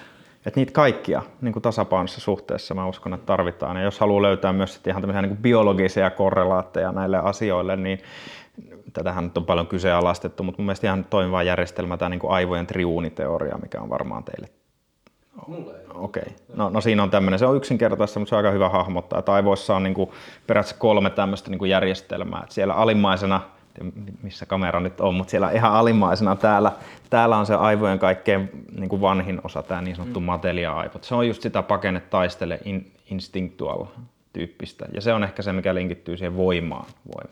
Mm. No se seuraava vaihe, mikä on evoluution kautta kehittynyt, on tämä niin kuin limbinen järjestelmä, joka on kehittynyt nisäkkäillä erityisesti. Niin kun sitä varten, että kun nisäkkäät toimii yleensä yhteisöissä, niin se tarkoittaa sitä, että meidän pitää oppia tunnistamaan toistemme tunteita ja ottaa niitä huomioon. Mm. Eli se on tavallaan niin kuin se tunnekeskus ja myötätunnon, myötätunnon niin kuin järjestelmä. Mm. Tavallaan sitä niin kuin rakkaudellisuutta ja yhteisöllisyyttä. Ja sitten se ihan viimeisin, erityisesti ihmisille niin kuin uniikki, viimeisin evoluution kehitysvaihe so far, on tämä neokorteksi, joka sitten hoitaa tätä niin kuin laajempaa, abstraktimpaa niin kuin käsitteellistämistä ja mittasuhteita ja kieli niin kuin tällaisena, miten me nyt käydään, niin, kuin, niin se mahdollistuu tämän niin kuin neokorteksin kautta hyvin pitkälti ja se linkittyy sitten siihen viisauteen. Eli, eli tavallaan se myös niin kuin biologinen kehitys ja myös jos ajatellaan kehityspsykologisesti, niin se usein nyt yksinkertaistettuna, mutta se suurin piirtein menee näiden vaiheiden kautta. Että ensin niin kuin kehittyy se voimajuttu. Sitten, jotta sitä voimaa voi käyttää niin kuin toiset huomioivalla tavalla, niin kehittyy se myötätunto, eli rakkaudellisuus, näin niin kuin runollisemmin voisi sanoa, että rakkaus ohjaa voiman käyttöä. Ja sitten viimeisenä kehittyy se neokorteksi, eli se viisaus. Ja viisaus sitten taas niin kuin reguloi sitä, että milloin on tarpeellista käyttää voimaa ja milloin on tarpeellista käyttää rakkautta tai myötätuntoa. Eli sitten tulee tavallaan tämmöinen niin kuin, toisiaan ohjaava systeemi. Ja mä väitän, että tai sanoisin näin, että näin myös itse hahmotan tätä, että jos on näin, niin kuin, että voima, myötätunto, viisaus, niin tuota, ensin tarvitaan sitä voimaa, jotta saadaan asioita tehdyksi ja näin poispäin. Mutta jos myötätunto ei ohjaa voimaa, niin silloin voimasta tulee just tätä alistavaa. Mä haluan saattaa muut vain oman voimani alle. Ja tuota, silloinhan siitä tulee, niin kuin johtajuudesta tulee tyranniaa, eikä niin? Se, se on niin kuin vaan voimankäyttöä ilman rakkaudellisuutta tai myötätuntoa. Sitten kun siihen tulee se myötätunto päälle, niin silloin se alkaa olla semmoista välittävää, välittävää voimankäyttöä. Mutta silloinkin saattaa vielä olla haasteena se, että jos sä vaan niin kun välität ja rakastat hirveästi ja teet asioita, niin sehän ei vielä tarkoita sitä, että ne aidosti olisi niin kuin viisaalla tavalla toteutettavia niitä asioita. Eli ilman viisautta, myötätunto, tämä on hyvin provokatiivista, mutta mä oon hyvin vahvasti tätä mieltä. Ilman viisautta, myötätunto ja rakkaudellisuus saattaa muuttua naiviudeksi. Mm tai saattaa muuttua siihen, että sä kyllä rakkaudestasi teet asioita, mutta et oikeasti tee, niin kun ne ei johda semmoisiin hyvin, hyvin lopputuloksiin.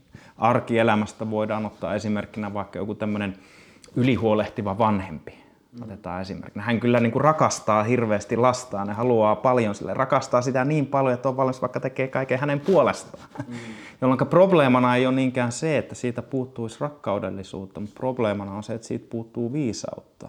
Että hän näkisi sen, että, että sille pitää myös antaa tilaa sille lapselle. Sen pitää myös itse kokea ja tehdä, jotta hän voi kasvaa aikuiseksi, ettei synny tämmöistä riippuvuussuhdetta. Eli provokatiivinen väite tässä ajassa, mä väitän, että pelkkä rakkaus ei vielä riitä, vaan siihen tarvitaan viisautta ohjaamaan sitä rakkautta. Ja silloin tulee se ylinleijeri, eli se viisaus, joka ohjaa sitten sitä myötätuntoisuutta ja rakkautta, joka ohjaa sitten sitä voimankäyttöä. Ja lopulta, jos tämän haluaa purkaa vielä tämmöiseksi niin kolmiomalliksi, niin mä oikeastaan näkisin näin, että kolmion ylhäällä on se viisaus. Se on oikeastaan se, mistä tässä koko hommassa on kyse. Ja viisaudessa on kaksi polariteettia.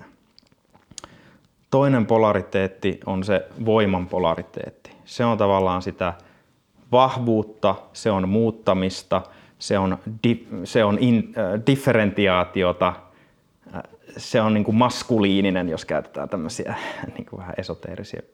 Voisi sanoa näin, että se on niin kuin oikean käden, tiedät, oikeassa kädessä on niin kuin miekka tai jos olet oikea kätinen ja näin pois. Se on tavallaan oikean käden polku. Mutta sen vastinpari, voiman vastinpari on sitten se rakkaudellisuus. Eli se onkin nyt sitä, että mä en niinkään yritä väkipakolla muuttaa tai, tai tota sorvata tai muuta, vaan mä, mä hyväksyn, mä välitän. Mä ihan vaan luon tilaa, annan tilaa asioille. Se on rakkauden polku, se on myötätunnon polku ja sen ehkä muistaa tästä, että sydän on niin kuin useimmilla vasemmalla puolella, eli tavallaan tämä metafora ja se on yleensä tämä niin kilpi, jos sä soturi, niin sulla on kilpi siinä. Eli rakkaus on tätä niin kuin suojaavaa voimaa, se on sitä niin kuin eheyttävää voimaa. Jos se oikea käsi on sitä, tehdään jo niin, niin kuin metaforan tasolla. Ja nyt se viisaus tietysti on sitten niin kuin yleensä päähän. Eli idiksenä ja, ja tämä vasemman käden rakkauden polku on, on sitten niin kuin, se on sitä integroivaa, se on integroitumista. Jolloin viisaus on sitä, että milloin mä hyödynnän sitä metaforista oikeaa kättä, eli voimaa, ja milloin mä hyödynnän sitä metaforista vasempaa kättä, eli myötätuntoa. Eli milloin mä alan tuomaan differentiaatiota, milloin integraatiota, milloin mä muutan asioita, milloin mä annan asioiden olla, milloin mä niin kun teen itse päätöksiä ja näin poispäin. Ja harjoitan toimintaa, actionia, nyt loppu nämä niin pohdinnat, nyt mennään toimintaan ja milloin mä kohtaan esimerkiksi tunteella. Annan ihan vaan luoden tunteille tilaa ilman semmoista ajatusta, että mitä tässä pitää tapahtua ja muuta. Ja viisaus on se, joka reguloi näitä kahta. Eli tavallaan niin kuin me huomataan, että nämä kaksi asiaa, voima ja myötätunto, on itse asiassa vaan niin kuin viisauden kaksi eri polariteettia. Mm. Ja, niin, ja viisaus toimii siinä vähän niin kuin siltana niiden välille, että niin kuin miten viisaustutkimuksessakin niin viisauden kehittyminen on tunteen ja järjeen onnistunutta integraatiota ja just se, että sen sijaan, että se on, että onko se nyt musta tai valkoinen yin tai yang tai voima, voima ja pehmeys, vaan niin kuin, että, että se on nimenomaan se korkeampi perspektiivi, joka on se tietyllä tavalla silmä täällä, se on se ja, joka niin, kuin, niin, näkee, näkee sen kokonaiskuvan, joka sitten taas just mitä aikaisemmin puhuttiin siitä niin kuin tilannetajuisuuden merkityksestä, että kun ei ole se niin kuin ainoa oikea tapa ole käyttää miekkaa tai kilpeä. Tai, ja just se, että jos sä myös silleen niin miettii vaikka itsensä johtamisen kulmasta, että jos sä suhtaudut aina, aina voimalla, niin sit se on niin kuin sisäinen sota, jota ylläpitää koko ajan. Ja, ja sä niin kuin Kyllä, pyrit ratkaisemaan ristiriitoja voimalla, mikä yleensä ihmiskunnan historia hyvä esimerkki, että se herättää yleensä lisää ristiriitoja. No joo, lisää.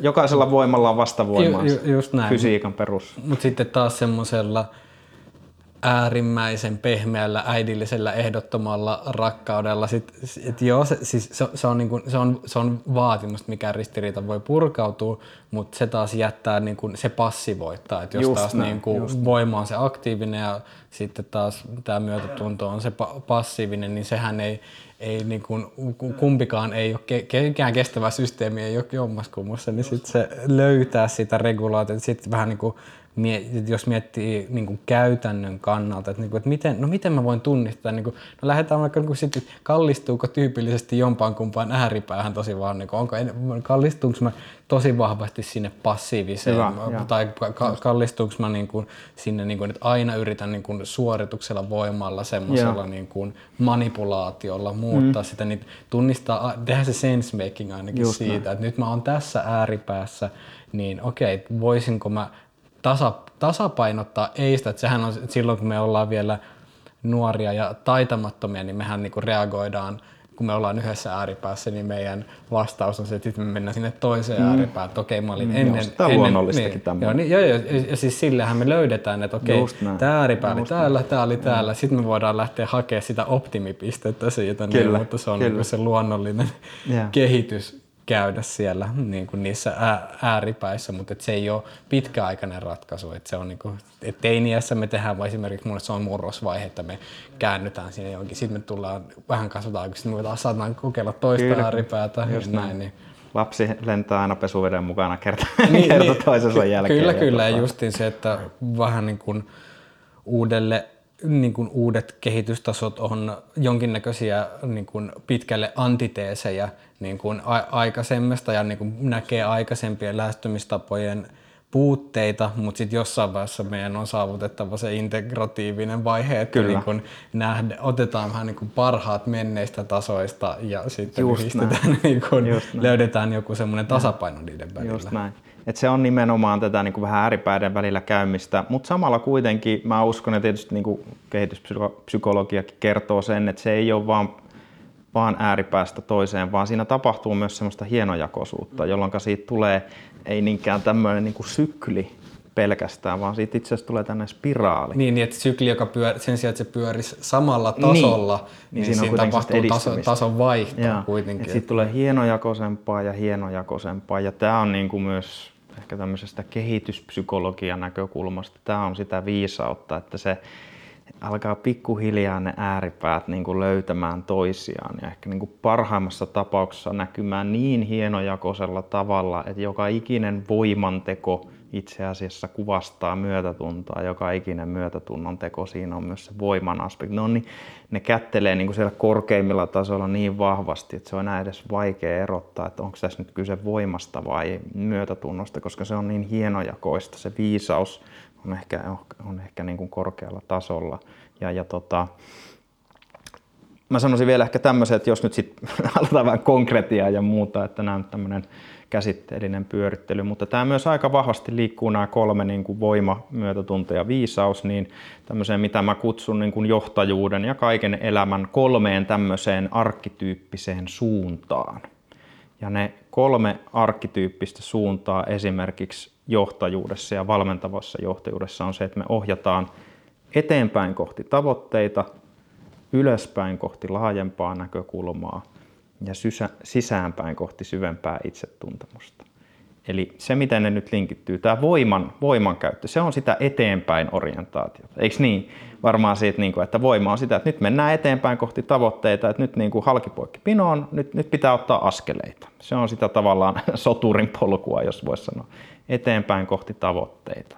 Se on sitä. Siitä mä käytän, että se niin kuin myös johtajan roolin, tämmöisiä vertauskuvallisia rooleja. Mä käytän, että johtaja on vähän niin kuin personal trainer, erityisesti valmentava johtaja. Eli mitä personal trainerin kanssa yleensä tehdään? No tietysti kehitetään voimaa eri tavoin, mutta se on yleensä sitä, että no hei, mietitään mikä on sun tavoite, sitten mietitään harjoitusohjelmaa, sitten lähdetään niin tekemään ja, ja sitten se niin kannustaa sinne, että vielä yksi, vielä yksi veto ja vielä, vielä, ja anna mennä ja sitten hyvää, hyvää työtä. Ja, mutta siinä on semmoinen tavallaan niin kuin, tehokkuus nyt vaan mennään eteenpäin ja, ja tota, kehitetään aidosti. Halutaan kehittää, halutaan muokata, muuttaa joko enemmän lihasmassaa tai vähemmän rasvaa, mitä se nyt ikinä onkaan. Personal trainer ohjaa eteenpäin kohti tavoitteita, se on voiman polku. No se tasapainottava, ja tässä on nyt se, että jos se menee yli se personal trainer, niin sitten siitä niin kuin eteenpäin menosta voi tulla tämmöistä niin täysin niin kuin ahdistavaa ja, ja täysin niin kuin mekanistista vaan semmoista niin kuin liiallista ylisuorittamista. Eikö niin? Et niin kuin tämä Bull Mentula sanoi näistä, että hänen filosofiansa on tämä, että reenataan niin kauan kunnes niin kuin shaisset on housussa. Että, tota, hän niin kuin vetti sen aivan, aivan äärimmilleen. Ja tämä näkyy mun mielestä nyt niin kuin haasteena on se, että tämä näkyy työelämässä. Koska siellä me ollaan oltu tosi paljon siellä voimanpolulla. Tavoitteet, tekemiset, tehokkaampaa, vielä enemmän, vielä enemmän. Ja kaikki tämä uupumus, ylisuoritus, merkityksettömyyden puute, niin se on sitä personal trainerin ylilyöntiä. Ja sen takia me tarvitaan nyt sitä tasapainottavaa elementtiä, joka on tämä myötätunnon, rakkaudellisuuden polku. Se on sitä, missä arkkityyppinen suunta on sisäänpäin. Eli nyt tavallaan mennäänkin siihen, että hei, kuka sä oot? Se on, se on sitä armollisuutta ja kiinnostusta siihen, että esimerkiksi johtajuudessa, että on ne tavoitteet on kiinnostuksessa, se on sitä voimaa, mutta kiinnostuksessa on myös se ihminen niiden tavoitteiden takana. Hei, kuka sä oot? Miten sä voit? Miten sulla menee? Miten mä voisin auttaa sua? Mikä on sulle tärkeää? Miltä tuntuu ylipäätään tässä hetkessä? Onko jotain, mitä sä haluaisit niin jakaa ja muuta? Eli sisäänpäin, kohti syvempää itsetuntemusta, kohti just sitä, että annetaan tilaa niille toiveille ja niille negatiivisillekin tunteille ja muuta. Tässä mä käytän semmoista vertauskuvallista johtajan roolia kuin empaattinen kanssakulkija. Eli semmoinen, joka vaan ihan luo tilaa sille, että välillä pääsee niin plastaan sitä omaa, omaa tunnerea ja juttuaan. Ja tämä on aika jännä, että kun mä sitten näitä monissa organisaatioissa on kysynyt, että millekä johtajan roolille koetetaan jatkossa eniten tarvetta, niin lähes poikkeuksetta nyt nousee tämä empaattinen kanssakulkija. No nyt sitten viisaus kysyä, että miksi.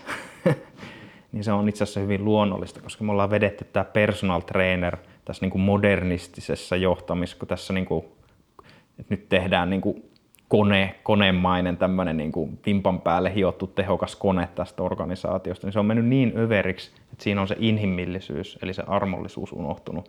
Ja siksi nyt on niin kuin luontaista painetta tosi paljon tälle empaattiselle kanssakulkijalle. Ja sitten se viimeinen, se niin kuin viisauden tie, niin siinä se arkkityyppinen suunta on ylöspäin kohti laajempaa näkökulmaa. Eli se on just sitä, joka pystyy katsoa näin niin kuin isosta perspektiivistä, että kuinka paljon voimaa, kuinka paljon eteenpäin kohti tavoitteita, kuinka paljon myötätuntoa, eli kuinka paljon sisäänpäin kohti, kohti itsetuntemusta ja tunteita ja hyväksymistä ja armollisuutta ja näin poispäin. Ja se viisaus on sitä ylöspäin. Siinä mä käytän niin kuin tämmöistä johtajan niin kuin metaforista roolia kuin ajattelukumppani. Et se ajattelukumppani niin kuin paitsi itse pohdiskelee, että mikä tämä on tämä sopiva balanssi, niin auttaa myös sitä koko yhteisöä pohdiskelemaan, että mikä tämä, mikä tämä sopiva balanssi on.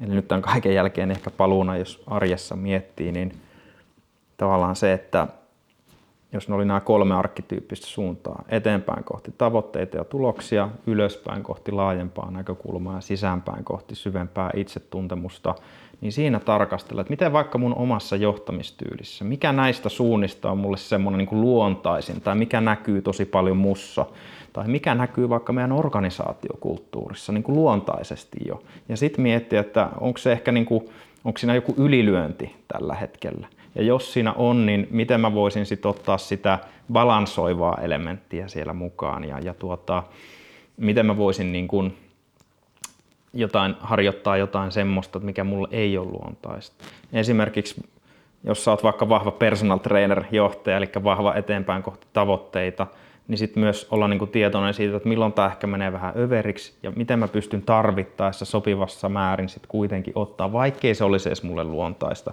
niin ottaa sitä empaattisen kanssakulkijan roolia. Tai jos mä oon sitten luontainen, tämmöinen empaattinen kanssakulkija, hyvää fiilistä, turvallisuutta, tunteita, tämä on niin kuin mulle luontaista, niin miten mä tarvittaessa kuitenkin pystyn sitten ottaa jossain tilanteessa niin kuin sen eteenpäin roolia ihan vaan kysymään sitten, että no hei, mitä me tehdään seuraavaan viikkoon mennessä, mitä seuraavassa kuussa.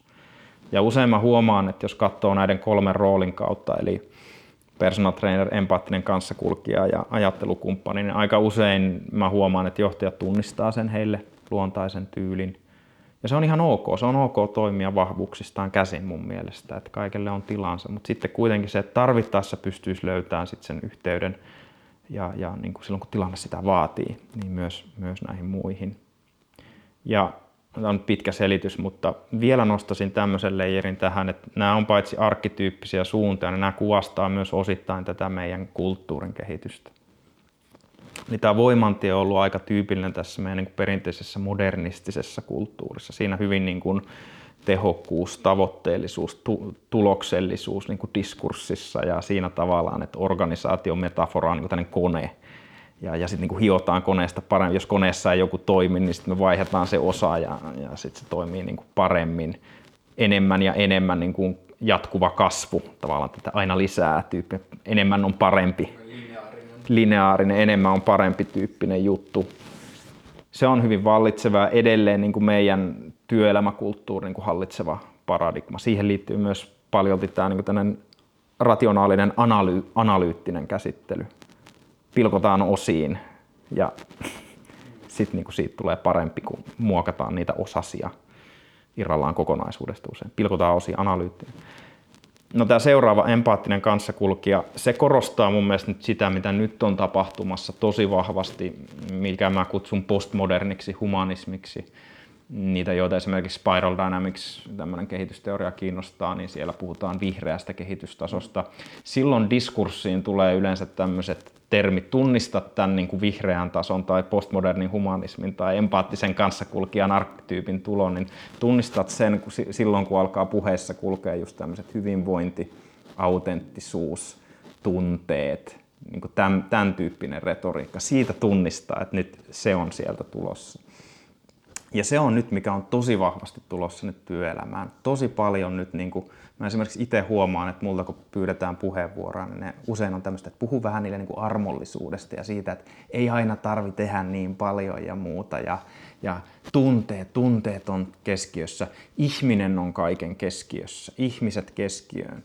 Tämä on tyypillistä niin kuin empaattisen kanssakulkijan tai postmodernin humanismin retoriikkaa. Se on nyt tosi vahvasti nousemassa ja sitten se, mikä on nyt myös pikkuhiljaa nousemassa, mutta se ei ole vielä kauhean vallitseva, siinä menee oma aikansa, on tämä kolmas rooli, eli ajattelukumppanin rooli.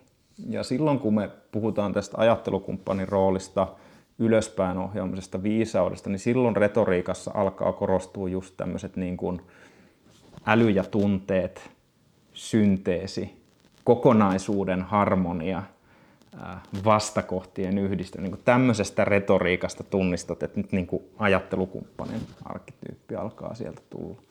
Ja mun väite on se, että mä uskon, jos me katsotaan nyt tätä planeettaa ja kuinka monimutkainen kuvio me ollaan täällä kehitetty niin kuin ihmiskuntana, niin me tarvitaan sitä empaattista kanssakulkea, mutta me tarvittaisiin nyt tosi paljon sitä ajattelukumppania. Se viisi. No, no, nopea väliheitto. No, hauska, kun no, siistiä, koska eilen, eilen hahmottelin nä, näitä ja niin kun, mietin, että koska mulle näyttäytyi toi täysin sama kehityskulku yeah. ja tosi makeeta, että nostit sen, mutta olisiko tämä vii, niinku viisausajattelu, kun voisiko sitä puhua tämmöisen, niinku, nyt kun voidaan puhua tämmöistä metamodernismista, metamodernista liikkeestä, niinku mikä on niinku postmodernin seuraava vaihe, niin yeah. voisiko, voisiko tämä olla sitten se niinku metamoderni niinku Varmaan siirtymä? näin. Just yeah. näin, että tota, tuntematta nyt tarkemmin sitä metamoderni, mitä sen käsitteen alla on, mutta se on varmasti just tätä. Se on se postmodernista humanismista seuraava, ja jotkut käyttää ehkä ajatusta integraalinen Joo, ajattelu, se on varmaan sinne usein, usein tunnettu. Ja yksi ehkä semmoinen, mitä mä haluaisin korostaa, tämä on nyt varmaan taas hyvin provokatiivinen monille, mutta se, että näissä eri kolmessa, jos näitä ajatellaan niin kuin paradigmoina, niin niissä on pikkusen eri asiat keskiössä. Nyt jos me katsotaan tätä eteenpäin ja tätä modernismia ja tätä personal traineria, siellä on usein keskiössä tavoitteet tai tulokset. Tavoitteet, ja kaikki tunnistaa, että tämä on työelämässä pitkään. Nyt jos puhutaan sitä postmodernia humanismia tai sitä vihreätä tai sitä empaattinen kanssakulkijatasoa, siellä on keskiössä ihminen niiden tavoitteiden tulosten takana, ihmiset keskiön. Ja tämä on nyt tosi vahva retoriikka nyt mun mielestä, niin kuin varsinkin johtamisen kehittäjän keskuudessa. Mä huomaan tätä ihminen keskiöön ajattelua. Mutta tota, mä itse asiassa koen niin, että meidän pitäisi päästä nyt vielä yksi leijeri ylöspäin, joka on sitä kokonaisuus keskiöön. Eli vaikka tämä on hyvin haastavaa varmaan miettiä, mutta mun mielestä meidän pitäisi lähestyä nyt entistä useammin asioita niin kuin ihan koko planeetan näkökulmasta. Ei vaan edes ihminen keskiöön, vaan ihminen osana sitä kokonaisuutta, osana sitä ää, niin kuin kokonaisuuden ekosysteemiä. Mä jopa koen, että tämä ihmiskeskeisyys on vielä liian jopa niin kuin karkea vastaamaan tähän. Meidän pitää päästä niin kuin vielä, vielä yksi leijeri sen yli. Ja tässä on nyt tärkeää tiedostaa, että nämä ei ole tosiaan poissulkevia, vaan ne on tämmöisiä inkrementaalisia. Eli edelleenkin meillä pitää olla tavoitteet ja tulokset on tärkeitä. Ja sitten siihen lisäksi ihmiset ja ihmisten kohtaaminen. Ja sitten siihen lisäksi se kokonaisuuden harmonia, se kokonaisuuden evoluutio. Ja tavallaan niin kuin näihin liittyy myös ne, jos nyt halutaan taas käytännön tasolle viedä, niin näihin kolmeen aspektiin liittyy myös kolme ydinkysymystä, mitkä on ehkä mun mielestä myös niin kuin kolme ihmisyyden ydinkysymystä, oman elämän ydinkysymystä ja ehkä mä näkisin myös, että sen virtaavuuden kolme ydinkysymystä. Tota, ne voi vähän eri, eri niin kuin mm, vaiheilla käydä läpi, mutta tota, jos aloitetaan vaikka sieltä myötä, myötätunnosta tai ihmisnäkökulmasta, siinä se ydinkysymys on oikeastaan se, että kuka minä olen osana kokonaisuutta. Eli kuka minä olen osana. Täällä tapahtuu paljon. Mikä on tämä mun rooli? Mikä on tämä mun juttu? Mikä on mun palvelutehtävä tai lahja maailmalla? Mutta jotta sä voit vastata siihen, niin sun pitää kysyä myös samanaikaisesti se kysymys, että mikä on tämä kokonaisuus, jonka osa minä olen? Eikö niin? Mikä tämä on tämä kokonaisuus? Eli tässä tulee se tensio tavallaan sen välillä, että mikä tämä on tämä kokonaisuus, jossa mä toimin, mihin suuntaan se on kehittymässä, mihin suuntaan se on virtaamassa, minkälaisia tasapainoja tai epätasapainoja siinä on. Viime kädessä se on tietysti koko planeetan niin kuin ehkä kokonaisuus. Mikä se on tämä kokonaisuus? Ja sitten se, että kuka minä olen tämän keskellä. Ja siitä tulee sitten ehkä parhaimmillaan se ymmärrys siitä, että miten minä voin vaikuttaa kokonaisuuteen ja miten tämä kokonaisuus vaikuttaa minuun. Eli miten minä elän osana kokonaisuutta ja toisaalta miten kokonaisuus elää minussa erilaisilla kulttuurisina vaikutteina ja muina. Ja nyt kun sä oot sitten hahmottanut, että mikä se on se kokonaisuus, minkä mä osa mä oon, ja vähän hahmottanut sitä, että mikä voisi olla mun rooli sitä kokonaisuutta, niin sitten se kolmas kysymys on se, että miten tämän pohjalla minä aion vaikuttaa osana kokonaisuutta, joka on sitten sitä konkreettista tekemistä, eli voiman, voiman polku. Eli jos nyt haluaa vähän eri järjestyksessä, niin jos me aloitetaan täältä viisaudesta, niin se on se, mikä se on se kokonaisuus, minkä osana mä toimin. Sitten myötätunto on se, tai ihmislähtöisyys on se, että kuka minä olen osana tätä kokonaisuutta, mikä mun rooli, mikä mun palvelutehtävä on. Ja, ja sitten se kolmas kysymys on se, että mitä tämän pohjalta, niin miten aion niin kuin vuorovaikuttaa, tai käytännössä mitä mä aion elää, mitä mä aion tehdä, mitä mä aion kontribuoida niin kuin konkreettisesti, mitä mä aion tehdä tässä. Ja mun mielestä tämä tarkastelu toimii, sit, tarkastelet sä sitten ihan niin kuin sun yksilöllistä elämää, mutta se toimii myös ihan vaikka tiimin tasolla. Et siinä se, mikä tämä on tämä kokonaisuus, minkä osia olemme, niin silloin on se organisaatio, mikä keitä me olemme tiiminä osana tätä kokonaisuutta. Siinä tulee se tiimin missio tai palvelutehtävä tai muu. Ja miten aiomme toimia, niin siinä tulee sitten ne konkreettiset tekemiset. Tai sitten se voi olla ihan vaikka, että jos yritys katsoo tätä, niin mikä se on se kokonaisuus, minkä osia me oletaan. Siinä ehkä päästään sinne planeetan ihmiskunnan tasolle. Ja, ja sitten kysytään, että mikä tämän organisaation niin kuin palvelutehtävä on osana tämän niin kuin ihmiskunnan planeetan matkaa poettisia kysymyksiä, vähän erilaisia, mutta mun mielestä meidän pitää päästä tälle tasolle nyt tässä vaiheessa, että muuten tämä on niin kuin ryssitty tämä homma. Mm. Että meidän pitää päästä niin kuin tämän tyyppisiin kysymyksiin. Eli organisaatio kysyy, että mikä on meidän osa tätä ihmiskunnan matkaa ja sitten kysyä se, että no mitä mä jotain sen perusteella tehdä tai. Todella, todella siistää keloa ja tartutaan kohta ehkä tuohon viisauden kokonaisuuteen. Yksi asia, minkä mä haluan siltä matkalta ehkä nostaa, mikä tuli mieleen tälle vähän niin kuin voi sijoittaa itsensä tai yhteisen johtamiseen, niin voiman ja viisauden suhde, niin monesti saatetaan ajatella, että jotkut voimankäytön keinot on viisaita keinoja, ne on vaan sofistikoituneempia. Eli tavallaan voi olla vaikka, että niin kuin, jos se karkea voimankäyttö vaikka johtamisessa olisi pelolla johtaminen, mm. niin voi olla muita, jotka on hienovaraisempia. Eli tavallaan voi olla vaikka jotain, sä puhuit vaikka, että, on, että vaikka itsensä johtamisessa voisi olla jotain kikkoja. Niin ne kikat voi joskus olla viisait, viisautta Kyllä. ja joskus ne on voimankäyttöä, että me tavallaan ja. sivuutetaan vaikka joku syy, miksi meitä ei motivoi, mutta sitten me pakotetaan itsemme jollain tekemään. Niin on just hyvä tiedostaa siinä se, niin kuin välillä se ero ja sitten tavallaan, niin kuin, mitä me ollaan monesti puhuttu eri jaksojen jälkilöylyissä, tälleen keskusharmostovertauksena, mm. että nämä niin kuin, meidän dorsalateraaliset etuaivolohkot niin mahdollistaa myös semmoisen liiallisen järjenkäytön.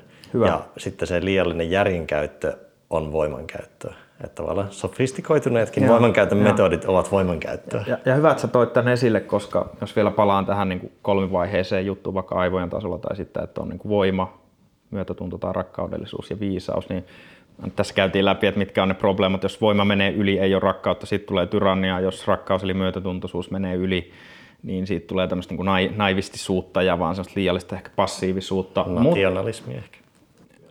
Joo, ja ja sitten myös saattaa olla näin, että jos se viisaus lähtee menemään täysin yli ilman, että siellä esimerkiksi on sitä voimaa ollenkaan, niin silloin se muuttuu tämmöiseksi niin kuin, äh, hyvästä ajattelukumppanuudesta tämmöiseksi niin kuin loputtomaksi teoretisoinniksi ilman mitään niin konkreettista. Niin kuin juur, juurevuudesta irtaantunutta semmoista niin kuin ylä, jatkuvaa yläpilveä. Just näin. Niin kuin mm. loputonta käsiteanalyysiä, loputonta asioiden pyörittelyä, loputonta semmoista, että nyt meidän pitää niin kuin ensin miettiä tämä kuntoon ennen kuin voidaan tehdä yhtään mitään. Loputonta filosofointia. Että näillä kaikilla, ihan kaikilla näistä kolmesta on se oma ylilyönti. Ja se ajattelukumppanin viisauden ylöspäin ylilyönti, se on just sitä niin kuin loputonta teoretisointia ilman sitä konkreettista mitään tekemistä arjessa. Ja tämä on myös, tämä on myös niin kuin riski. riski. Että nämä kaikki voi mennä överiksi. Et, et, et lopulta tämä, niin kuin, vaikka tässä on tietty tämmöinen niin kuin hierarkisuus, mitä mä oon tässä kuvastanut, se on niin kuin yksi tapa tarkastella. Mutta yksi tapa tarkastella on nyt esimerkiksi tämä kolmio, jossa tavallaan, no siinäkin se viisaus meni tavallaan niin kuin ylimmäiseksi, me assosioidaan sen niin kuin paremmaksi. Mutta lopulta on se, että ne kaikki tarvitsee toisiaan. Niin, ne kaikki se, elää Se ei voi olla kuitenkaan siellä ylempänä ilman niin kuin alempien tasojen kannattelevuutta. Just näin. Just että jos ne otetaan pois, niin sitten se leijuu siellä. Ja, ja.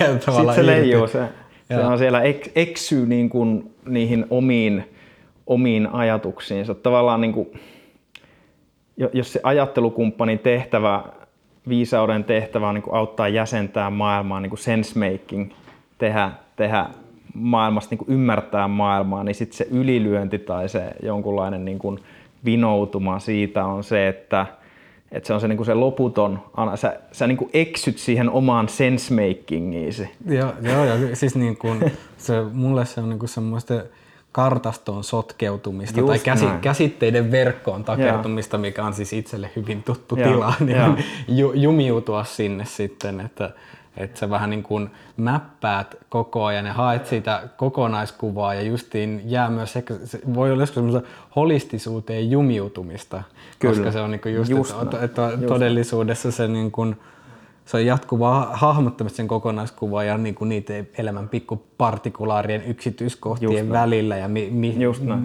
elävää prosessia, niin sitten se on sinne holistisuuteen helppo hukkua, milloin sä oot vaan niin kuin, tietyllä lopulta semmoisessa niin kuin epämääräisyydessä Kyllä. ja semmoisessa toimimattomassa no. tilassa. Ana- analyysi, paralyysi tai sitten Mm. sä eksyt joihinkin kosmisen tietoisuuden suureellisille tasoille ja näin poispäin.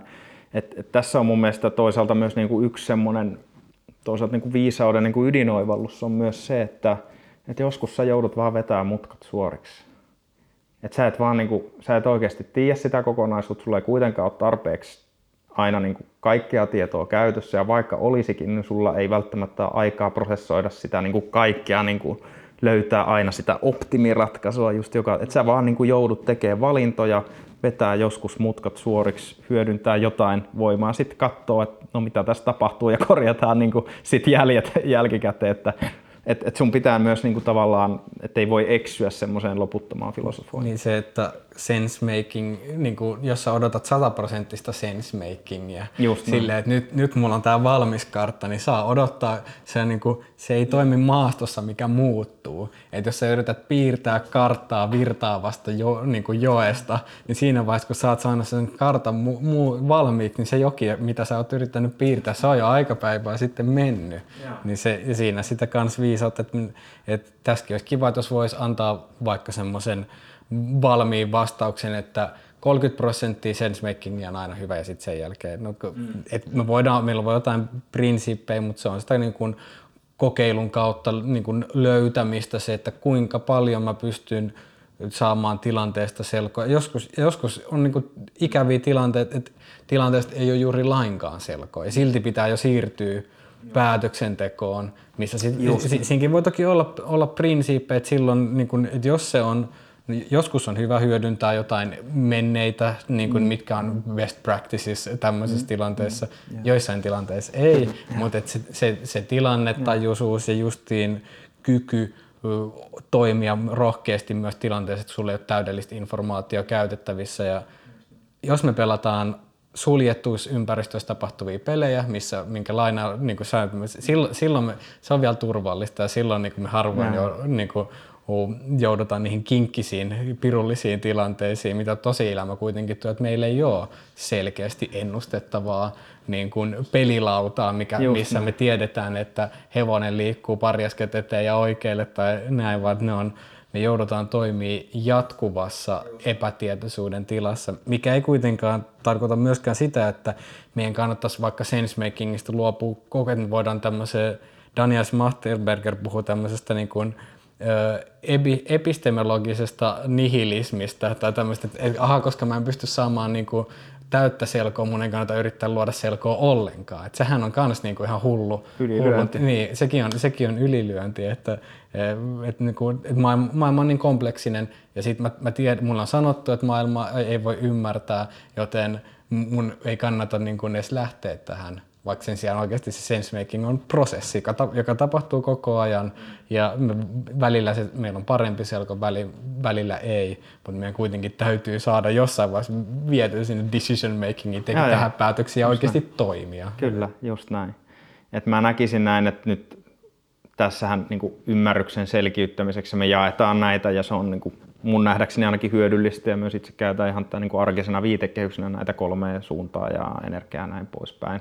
Mutta kyllä se on fakta, että jos niin kuin aidossa johtamisen tilanteessa tai vuorovaikutustilanteessa, ne on kaikki samanaikaisesti läsnä. Sä teet tiettyjä valintoja, puhut jotain, teet jotain kokeiluja, päätät asioita samanaikaisesti, sitten vähän skannaat sitä, että minkälaisia tunteita, fiiliksiä täällä on ihmisillä, pyrit reagoimaan niihin.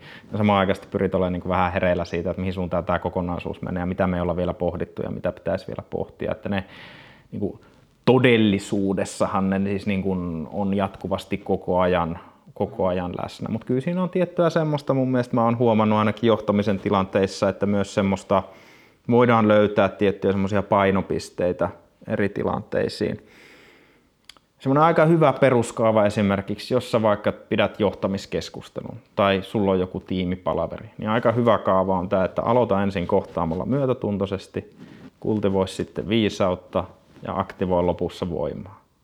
Ja, ja niin kun, käytännössä tämä nyt menisi silleen, että alussa kohtaat myötätuntoisesti, niin se on yleensä se, että kannattaa aloittaa vaikka tiimipalaverit sillä, että kysyy vähän, että tervetuloa ja mitä kuuluu kaikille, minkälaiset fiilikset ja muuta. Eli luot yhteyttä ja osoitat kiinnostuksella sen, että otat kaikki mukaan. Kohtaat myö- ja sitten jos jollakin tulee jotain vaikeuksia, niin annat sille tilaa, että no hei kerro ja mitä.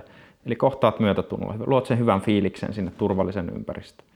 No sitten kun se on luotu, niin sitten mennään siihen viisauden kultivoimiseen. Mitä tänään on aiheena? Okei, tämmöinen juttu tuli. Mitä ajatuksia teillä on? No mulle tuli tämmöinen ajatus mieleen, mutta hei, mistä näkökulmista tätä pitäisi vielä katsoa? Eli tämän mentaalisen niin kuin, aivolohkon niin kuin aktivoimista. No sitten kun asiat alkaa yleensä toivottavasti sit selkiytymään sen yhteisen pohdinnan jälkeen, niin sitten kun vaikka palaveri lähestyy loppua, niin sitten aletaan aktivoimaan voimaa. Eli sitten esimerkiksi mä alan kysyä näitä kysymyksiä, että okei, mitä me ollaan tänään mietitty ja mihin johtopäätöksiin me nyt tästä päädytään.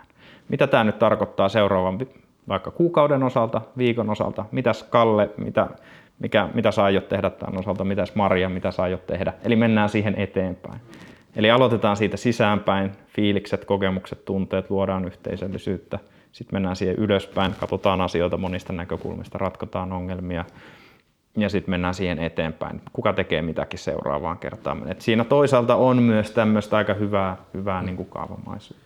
Et, et, mä mietin, että toi, tuota voi vaikka niin kuin ihan perusihmissuhteissa niin kuin mietin, että vaikka vaikka parisuhteessa, niin toi järjestys on sellainen, että mikä, niin kuin, missä oikeasti aluksi vaikka kohtaa, että, ja mikä on niin kuin, monestihan se, että jos saadaan vaikka vähän korjaavaa palautetta parisuhdetilanteessa, niin, niin vitsi voi hyvin saada kiinni siihen, että sieltä iskee selitysgeneraattori saman tien päälle. Ja mikähän ei, mikä ei ole sen kohtaamista eikä kuule, ku, niin, nimenomaan voimalla saman tien, mikä on myös om, niin kuin, monesti kohtaamattomat omalla sisälle tunteelle, että oho, nyt alkaa tulla sille, että vähän ikävä tuntemus, niin kuin sotaratsut päälle, mutta sitten, sitten niin kuin, mikä jättää toiselle myös tosi nihkeen fiiliksen siitä, että vähän niin kuin nyt sä nyt selität tämän mun tunteen, tunteen yeah. pois yeah. tämmöisellä niin kuin älyllisellä painilla, yeah. niin, se, niin sitten että sen sijaan, että okei, että, että että okei, ku, kuunnella ensin sanomatta mitään ja se on niin kuin vaikeaa, että jos yeah. niin kuin mieli toimii nopeasti, niin sieltä tulee saman tien se selitys, että niin kuin oikeasti kuun, vaikka sieltä bongaisi, että hei, tämä ei ole nyt niin kuin, yeah. mun mielestä toi on itse asiassa väärin, niin hillitä niitä niin kuin omia sotaratsuja siinä yeah. vaiheessa, niin kuin, että okei, kuunnella loppuun asti. Ja se on, se on vaikeaa, mutta harjoitettavissa oleva taito. Ehkä tämmöinen niin kuin jonkinnäköinen freimi voi auttaa siinä. Mutta si, sitten justiin uh, sen myötä, että sitten kun on toinen niin kuin oikeasti, oikeasti on kuullut, niin sitten voidaan siirtyä siihen, okei, okay, tämä on yksi näkökulma, mun näkökulmasta esimerkiksi vaikka on tällainen näin, ja sitten me voidaan ottaa joku toinen näkökulma, tarkastella sitä tilannetta, ei vaan osteta suoraan sitä super niin kuin yliempaaattisena, ja niin kuin, tässä tapauksessa on niin kuin sympaattisena, että mä vaan niin kuin reagoin, mä ostan täysin sen tarinan, että okei, okay, että tämä, tämä homma, tässä on mun näkökulma.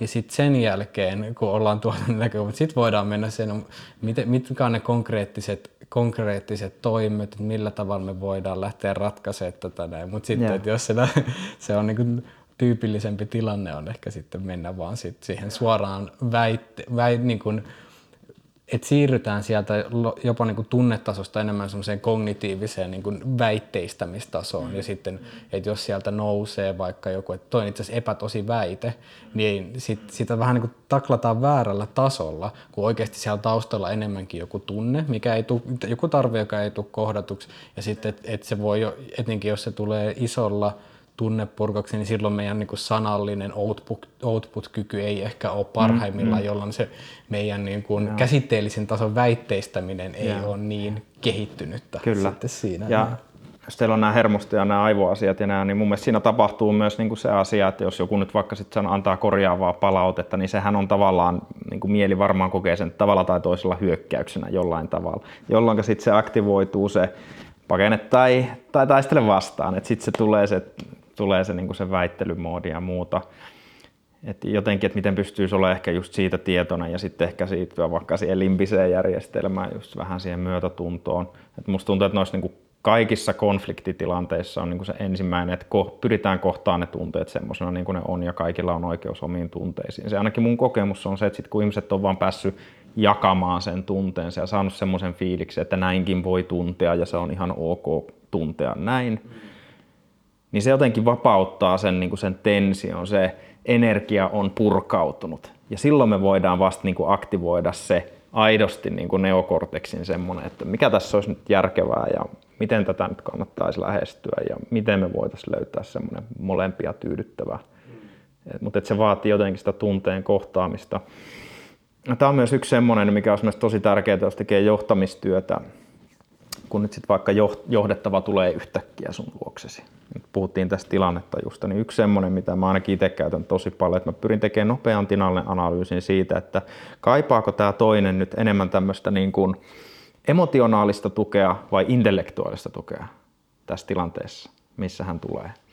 Ja siitä, mistä mä tiedän, että se kaipaa nyt emotionaalista tukea, on se, että jos se tulee tosi voimakkaan tunteen vallassa ja joku ärsytys tai jotain on tapahtunut, tai vaikka itkeekin, niin sitäkin tapahtuu joskus.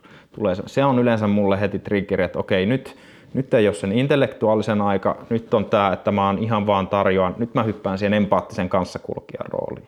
Ja nyt mä vaan ihan tarjoan tilaa sille, että hän pystyy purkamaan turvallisessa ympäristössä ensin sen tunteen, mikä siellä on. Että nyt se niinku riittää, että mä oon ihan vaan kuuntelevana korvana. Et nyt se, että jos mä alan siihen tule, tuomaan jotain niinku fiksuja mietelauseita, niin se lähinnä ärsyttää todennäköisesti, kun toinen haluaa vaan niin kuin purkaa sen tilanteen ja tulla kohdatuksi, tullut kuulluksi. Ja vahva, jos mä huomaan, että vahvat tunteet herää toisessa, niin silloin mä siirryn, niin kuin, alan painottaa sitä empaattista kanssakulkea emotionaalista tukea. Mutta sitten on jotain tilanteita, että joku tulee mun luokse, mä huomaan, että ei ehkä nyt ole kyse tunne. Nyt se oikeasti haluaa, niin kuin, että pitää pohtia tätä asiaa ja muuta. Ja sitten mä menen siihen intellektuaaliseen juttuun. Ja siinä taas, jos mä olisin sitten tässä, että no, mitä kuuluu ja miltä tämä tuntuu ja muuta, niin se taas tuntuu ehkä sitten niinku absurdilta. Että jos toinen on selkeästi, että siinä nyt ei ole tämmöistä tunnelatausta, vaan se niinku nyt... Älä kaipaa. hoivaa mua. Niin, kaipaa. niin että nyt, nyt mennään asiaan. Ja taas tässä tämä niinku tilannetajuisuus, että miten sä ensin luet sen tilanteen, että kummalle näille nyt ja kuinka paljon molempia. Aika useissa tilanteissa tarvitaan näitä molempia jossain mittasuhteessa. Mm. Mutta vähän niin kuin tiedostaa se, että hakeeko tuo toinen multa nyt enemmän emotionaalista tukea, jolloin se hyvä tapa reagoida on ihan vaan niin kuin käytännössä kuunnella, eikä ei tarvi, eikä kannata tuoda hirveästi edes mitään semmoista tai niin kuin älyllistä inputtia. Ja mitkä tilanteet on ne, missä sit oikeasti niin kaivataan sitä, niin kuin, että hyviä kysymyksiä ja näkökulmia, ehkä jotain teorioita tai viitekehyksiä että miten ihminen osaa, osaa niin kuin tunnistaa tämän. Sitten sit tuossa on ehkä vielä niin kolmas, mikä itselle nousee mieleen, se, että, että jos tulee vähän niin kuin hämmennyksen tilassa, tai siis semmoisessa, mm. että ei, ei ole vahva tunnetila päällä, mutta ei myöskään niin kuin oikein tiedä, mitä ratkaista, niin se on tietyllä tavalla se niin kuin yläperspektiivi, että sitten niin täytyy miettiä, että okei, miten me voidaan ajatella, niin vähän niin kuin miten Kyllä. me voidaan hahmottaa tätä tilannetta, ja kokonaiskuva, että, että se on just se, että mm.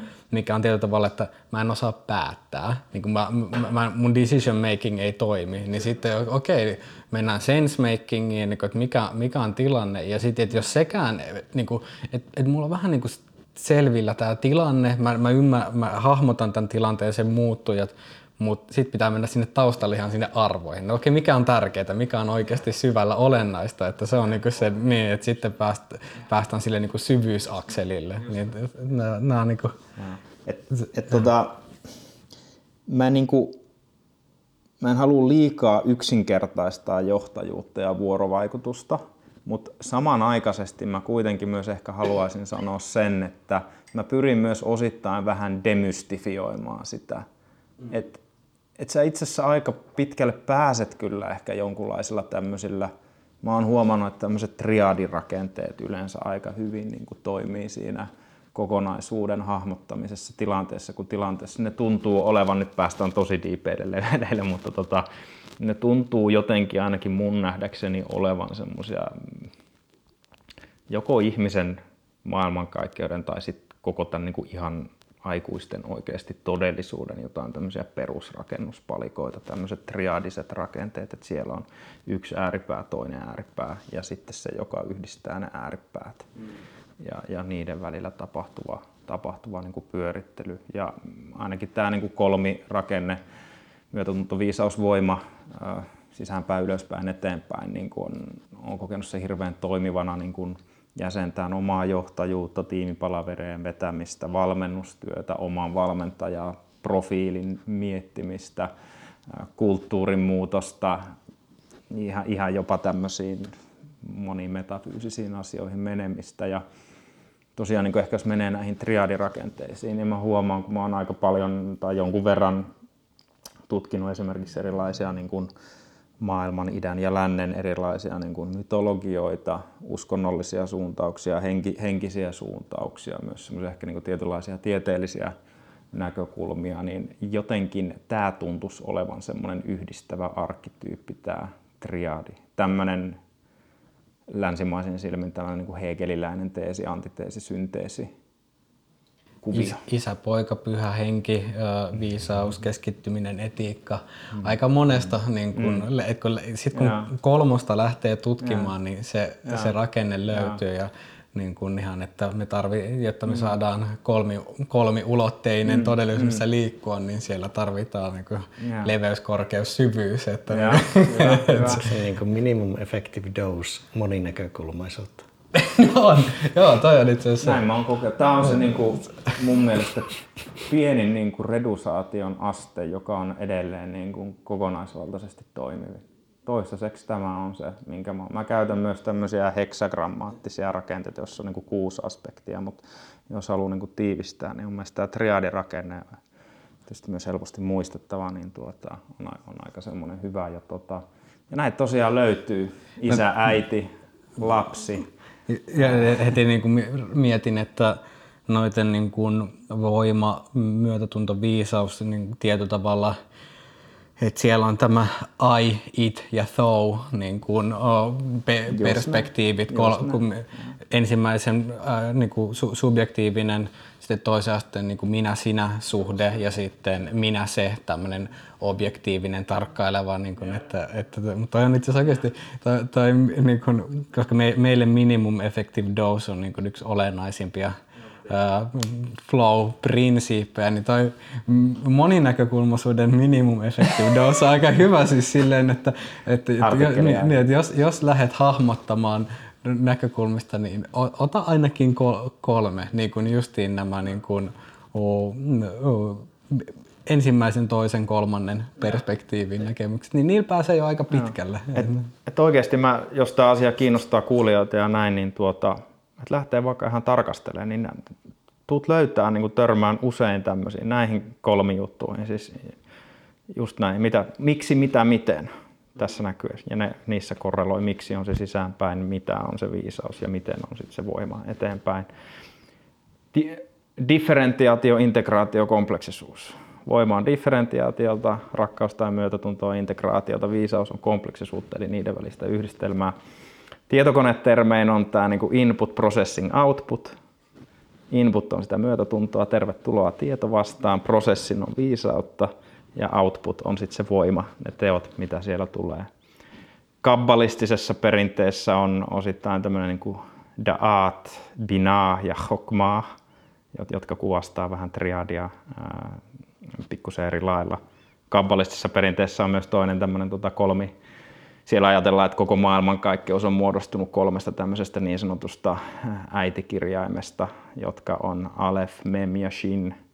Aleph on tämmöinen tavallaan pyhä käsittämätön, mutta se on ehkä liittyy siihen viisauteen. Mem on tämmöinen niin mother ja, ja tota, mem niin kuin vesi, se on tämmöistä vettä, ja shin on niin kuin tuli, eli vesituli, ja sitten niitä yhdistävä tämmöinen henki tai, tai vastaava.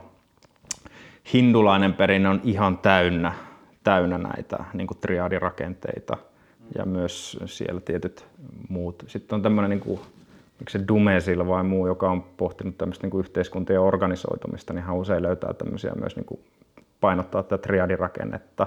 Hän käyttää tämmöistä, niin kuin, oliko se jotenkin, että niin kuin kuning, kuning, tai hallit, hallitsijat, kuninkaat, sitten tämmöinen papistollinen rooli ja sitten työntekijä. Hänellä taisi olla joku tämmöinen, tämmöinen kuvio.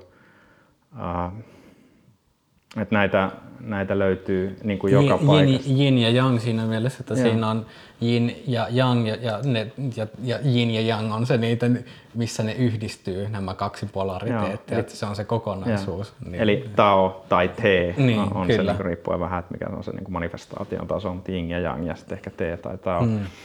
Buddhalaisuus, puhuttiin tässä alun perin vähän siitä, niin siinäkin mä näen myös itse asiassa valaistumisen asteina, jos haluaa niin katsoa semmoista laajaa perspektiiviä tähän, niin sieltä mun, mun mielestä voidaan löytää myös kolmenlaista, eli on tämä niin kuin duaalisuus, mikä on tämä perinteinen elät illuusiossa ja asiat on erillisiä ja näin poispäin. Sitten on tämä niin kuin non-duaalisuus, joka on tämä tyypillinen niin kuin valaistumiskokemus, että kaikki on yhtä tyyppisesti. Mutta sitten on vielä se niin kuin ultimaalisin, joka on tämä niin kuin duaalisuuden ja non-duaalisuuden välinen non-duaalisuus. Eli se ajatus siitä, että ne on itse asiassa niin kuin pohjimmaiselta essenssiltään niin kuin oikeasti samat asiat, mutta me ei niin kuin tajuta sitä. Tämä perusajatus, että samsara on nirvanassa ja nirvana on samsarassa, se on ehkä sitä duaalisuuden ja non-duaalisuuden välistä non-duaalisuutta. Niin, Ja se- mikä, en osaa sanoa sitä niche ragarta tai joku tämmöinen sana, että uh, the other world is this world seen right. Niin tietyllä tavalla, että missä sen, missä sen niin kuin näkee, sen, nähdään sen illuusion läpi. Ja buddhalaisuudessa on myös sitten, niin kuin, mitä buddha kolme ydinharjoitettavaa elementtiä on ö, keskittyminen, mikä voidaan nähdä tää niinku voiman, voiman, että sulla on, se, sulla on se lihas, sulla on se selkäranka Joo, ja kyky. Tahto. Niin, se, sul, sulla on se, että se, sitä tarvitaan. Mutta sitten, että sulla on myös etiikka, eli tämä niinku myötätunto, että miten sä olet suhteessa toisiin. Ja sitten, sitten sulla on viisaus, kyky nähdä asioiden väliset syy-seuraussuhteet oikein. There Niin nä, you niinku, siellä oli kolme hyvää. Keho, tunteet, ajatukset, mm, mikä on tämä solar plexus chakra, anahata eli sydänkeskus ja sitten ajna niin kuin kolmas silmä, jos haluaa niin kuin tälleen niputtaa tämmöiseen. Sulla oli taolaisuutta, siinä on itse asiassa kolme energiakeskusta, mä en kyllä niitä muista. Dantian oli alimmaisia ja sitten keskimmäinen oli joku ja sitten Joo, mä, mäkään, mäkin itse asiassa on niin taolaisuudessa niin kuin, on vähän, vähän jopa niin kuin enemmän esitaolaisessa, niin kuin, Okei, niin kuin, että joo. enemmänkin sitten Lao Tzu, Zhuang Tzu, niin kuin, ty, ennen kuin taolaisuus oli taolaisuutta, Niin, niin, okei, vähän niin kuin se siinä ajattelussa immersoitunut kaikista joo, eniten. joo. Että, Mutta ainakin niissä alkemiallisissa harjoituksissa ja, ja, ja sitten näissä tietyissä keulissa jutuissa yleensä niin kuin siinä perinteessä on vahva tämä kolmi, kolmen keskuksen ajatus käsittääkseni niin kuin siinä Kiina, voisi sanoa näitä kiinalaisessa siinä, siinä tietyssä perinteessä, että siellä on vahva tätä, että, että tämä niin kuin näkyy jotenkin aika pitkälti kaikkea. Valla, vallan kolmijako. vallan kolmijako, siellä on yksi tämmöinen.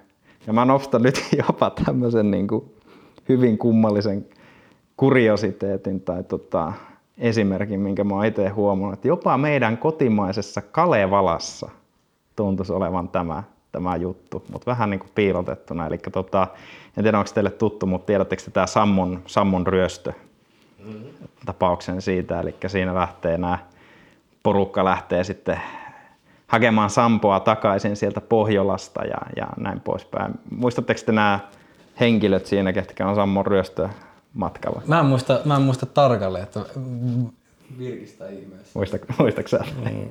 Virkistävää. ja, no kä- käytännössä siinä on siis nämä kolme, kolme kaveria siinä niin kuin lähtee. Eli siellä on Väinämöinen, äh, Ilmarinen ja Lemminkäinen. Ja tota, huomatkaa näissä, mitä arkkityyppejä ne toteuttaa. Väinämöinen, vaka vanha Väinämöinen, tietäjä iän ikuinen, viisaus, eiks niin? Eiks niin? Ilmarinen, taivaan kannen takoja, sammon takoja ja näin poispäin. Eli tämmöinen tekijä, joka saa asioita aikaiseksi. Eli, eli siis niin tämä voima, voima-aspekti, tämä niin konkreettinen tehdään. Ja sitten lemminkäinen, siinä se, no Kalevalassa se kääntyy tämmöiseksi lemminkäinen huiskentelevainen, se on vähän niin kuin tänä naisten mies ja näin poispäin, mutta se alkuperäinen ajatus siinä oli niin kuin lemminkäinen, tulee sanasta lempo, joka viittaa tämmöiseen niin kuin lempeyteen ja tämmöiseen, eli se on se tunneaspekti. Mm. Kummallisesti sieltäkin löytyy voima, viisaus, myötätunto näiden kolmen niin kuin, kaveruksen kautta. Kaikki, kaikki tarvitaan, jotta päästään tähän äärettömän rikkauden lähteelle. Joo, joo, kyllä. Sitten voisi rinnastaa myös maailmankuvia, vaikka näitä nyt ikinä esitetään triadina, niin se, että jos miettii aikuisen maailmankuvaa, kun me kasvataan egocentrisyydestä ulos, niin sen jälkeen on tavallaan mm. voisi rinnastaa niin kuin voimaan et, etnosentrisyyden, Joo. sitten myötätuntoon, globaalisentrisyyden ja viisauteen kosmosentrisyyden. No niin, loistavaa. Ja Ki, esimerkiksi näistä kehityspsykologeista, niin Keegan käyttää tämmöistä kolmivaiheista mallia. Mä en, en nyt just saa täysin mielelläni, mitä ne oli, mutta tota, yksi sitten tämmöinen sovellus siitä Keeganista on, jos ajatellaan, niin kuin, että kehitys on sitä egon kehitystä. Nyt tässä tämä käsite ego on vähän eri, kun nykyään puhutaan niin kuin henkisissä piireissä, että se on niin kuin sitä itsetietoisuuden kehittymistä ja tietoisuuden kehittymistä, niin puhutaan tämmöistä niin kuin predefined ego, että se ei ole vielä ihan niin kuin muodostunut semmoinen. Sitten on tämä niin kuin, uh, defined ego, se on muodostunut, ja sitten on tämä redefined ego, joka on ehkä sitten tämä niin korkein leijeri. Mm. Niin onko, onko se niin, niin, että sulla on aluksi vähän niin kuin esikäsitteellinen Joo. minä ja sitten, sitten muodostuu käsitteellinen minä, minä Joo. joka, jos tulee niin kuin tämmöinen, Joo. että minä olen tällainen. Joo. Ja sitten sen jälkeen tulee jonkinnäköinen uudelleen käsitteellistetty ja ehkä mm. niin kuin, että no itse asiassa tämä on muuttuvainen. Ja Joo. sitten ha, niin kuin voisi nähdä, että käsit- kehitystasolla se, että se käsitteellinen minä muuttuu vähän niin kuin sivuosaksi, että, niin kuin, että okei, että olen ylittänyt nyt nämä niin kuin Tulee kate- kategoriat tietyllä tapaa. Tulee se tietty transcendenssi, niin kuin, että näkee jotenkin, että se ego on hyödyllinen konstruktio ja näin poispäin, mutta sitten jotain lai- näin mä sen jotenkin mm. käsitän. Ja sitten ehkä näillä niin kuin vähän yksinkertaisimmilla termeillä, mitä esimerkiksi Stephen Coveykin on aikoinaan käyttänyt, niin tämä kolme kehitysvaihetta on dependence, independence ja interdependence. Et dependence on sitä vielä vähän niin kuin muista riippuvaista ja muuta. Sitten independence, olet herännyt omaan voimaasi. Ja sitten interdependence, niin ne on tasapainossa tämä minä ja muut, heidän niin kuin voimankäyttö tai Mm, mm, oleminen niin, ja kyllä. muuta. Eli, eli, eli niin kuin tämän, tyyppinen, tämän tyyppinen kuvio. Että tota, tietysti siinä se niin kuin redusoi asioita tiettyyn pisteeseen, mutta jotenkin tämä tästä triadirakenteesta tuntuu olevan jotain semmoista aika, aika universaalia ja olen kokenut sen hirvittävän niin kuin hyödylliseksi jäsentää eri tilanteissa ja no, ehkä sitten niin itse nimenomaan tämä voimaviisaus, myötätunto, näkökulma. Jos mennään ihan jopa- jopa semmoiseen tieteelliseen veden kolme niin kuin olomuotoa, jos nyt unohdetaan se plasma, niin siinäkin on niin kuin se, tota, että vesi niin kuin jääpaloina, sitten vesi vesihöyrynä ja sitten vesi niin kuin nesteenä siinä välillä. Ja tässä päästään nyt se virtaavuus. Sehän on se neste, joka virtaa. Eli se keskellä oleva virtaavuus, niin se on tavallaan yhdistelmä, että siinä on tavallaan sitä vähän niin kuin rakennetta, mikä on niissä jääpaloissa, mutta sitten siellä on kuitenkin sitä vapautta, mikä on höyryssä, Niin. jolloin syntyy se niin kuin virtaavuus siinä keskellä. Se on jotenkin vaan pako, niin kuin väki, heti pomppas mielikuvaa sitä höyryävistä postmodernisteista humanisteista. Just näin, just näin. joo, joo, eikö, eikö just näin. Niistä kylmistä modernisteista. Joo, joo, eikö just näin. Me jos ajatellaan metaforina, vertausvana, jääpalat, niin se on just sitä hierarkia. Siis siinähän ne molekyylit on niinku semmoiseen liikkumattomaan suhteeseen asettunut suhteeseen. Maailman selkeitä struktuureja. Joo, sulla ei ole liikkumavapautta, jos sä oot siellä niinku molekyylinen. Tämä on sama hierarkioissa. Sulla ei ole hirveästi yksilönä liippu. Se niinku kollektiivi dominoi sun yksilöllisyyden yli. Ja tavallaan niinku ahdistavaakin sitten usein. No sitten kun mennään sinne vesihöyryn maailmaan, niin tota, se on sitten sitä, että siellä on täydellinen liikkuvapaus, mutta siellä on sitten niin paljon liikkumavapautta, että ei ole enää mitään struktuuria. Ja usein ne Siis ne molekyylit tavallaan niin kuin menettää yhteyden jopa toisiinsa. Ne vaan niin kuin pomppii siellä keskenään. Kaikki on niin kuin täyttä kaaosta. Nämä on niin kuin järjestyskaauksen ja kompleksisuuden faasit. Et se keskellä sitten se vesi, niin siinähän on tämä, että niillä molekyyleillä on niin kuin suhde toisiinsa, mutta se ei ole enää semmoinen niin kuin ahdistava semmoinen niin kuin liikkumattomuuden, vaan se on joustava, se on spontaanisuuden. Ja niin kuin teillä varmaan tämä vesi ja virtaavuus on niin tuttu ja tärkeä termi, niin silloin me saadaan just nämä hienot, hienot niin hyödyt siitä, että vesihän siis se on täydellisen tämmöinen niin agiili, jos, jos se jo, jostain menee, niin se ei tarvitse pienen, pienen tota, semmoisen jonkun reijän tai muuta, ja isokin vesimassa pystyy menemään sen läpi, koska se on agiili. Vesi samalla kuitenkin myös iskee aika kovalla voimalla, jos se tulee. Ja vesi on hirvittävän tämmöinen niin kuin antifragiili tai muuta, että voi tehdä vaikka sen yksinkertaisen testin, että jos sulla on joku amme tai meri tai muuta, niin se on ihan sama kuin paljon sä yrität sitä hakata tai muuta, niin se ottaa ne iskut vastaan ja sitten se palautuu takaisin siihen, mitä se on. Jääpalathan ei toteuta tätä, ne murtuu ja näin poispäin. Sitten se vesihöyry on ihan semmoista että sä voi oikeastaan kosketella, niin käsitteellistää sitä. Tässä on vahva analogia näihin meidän organisaatiorakenteisiin tosiaan tällä hetkellä. Perinteisesti ollaan oltu siellä hierarkioiden maailmassa, eli jääpalojen maailmassa. Nyt kun tämä itseohjautuvuusretoriikka on tullut, niin mä huomaan, että tapahtuu just tämä, että niin heitetään lapsi pesuveden mukana, että kun halutaan luopua niistä niin kuin alistavista valtarakenteista, niin sitten mennään niin sinne ylilyöntiin, että nyt itse ohjautu, teette itse ja menkää vaan ja muuta.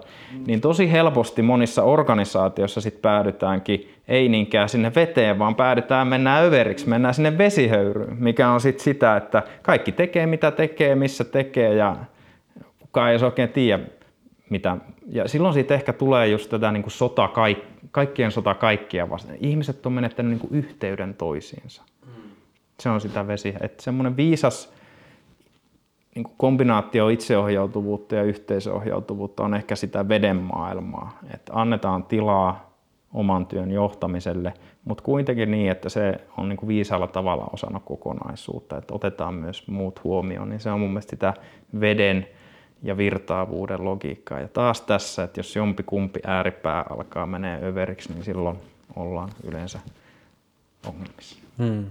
Niin, sä, sä, sä, mä oon poiminut, että sä oot sanonut, että kompleksiset johtamisympäristöt on virtaa, tai niille ominaista virtaavat ja muutoksille alttiit kehityskulut. Kyllä. Niin tietyllä tavalla, että jos ne ympäristöt on virtaavia, niin silloin johtajaltakin, jotta sä pystyt pysyä adaptiivisena Just siinä, näin niin sä voit yrittää uida virtaa vastaan tai olla täysin niin kuin heittotukkina siellä vaan niin kuin, että nyt mä vaan menen yeah. tässä mukana tai sitten löytää sen keskitien, että sä tiedostat, että on muutoskulkuja, mihin sä et vaan voi yksinkertaisesti Just. vaikuttaa, mutta sulla on rajallinen vaikutusmahdollisuus ja jonkinnäköinen johtajana jopa velvoite käyttää sitä, niin Kyllä. niin toimii ohjaavana siinä. Niin sitten, näin. että johtajallekin sitten sitä veden ominaisuuksia, niin joo, joo, niin kuin voi pärjätä pitkälle tällaisessa ympäristössä. Yhdistelmä sitä niin kuin aktiivisuutta ja toisaalta niin kuin positiivisessa tavassa passiivisuutta, yhdistelmä niin kuin maskuliinista, feminiinistä, yhdistelmä sitä, että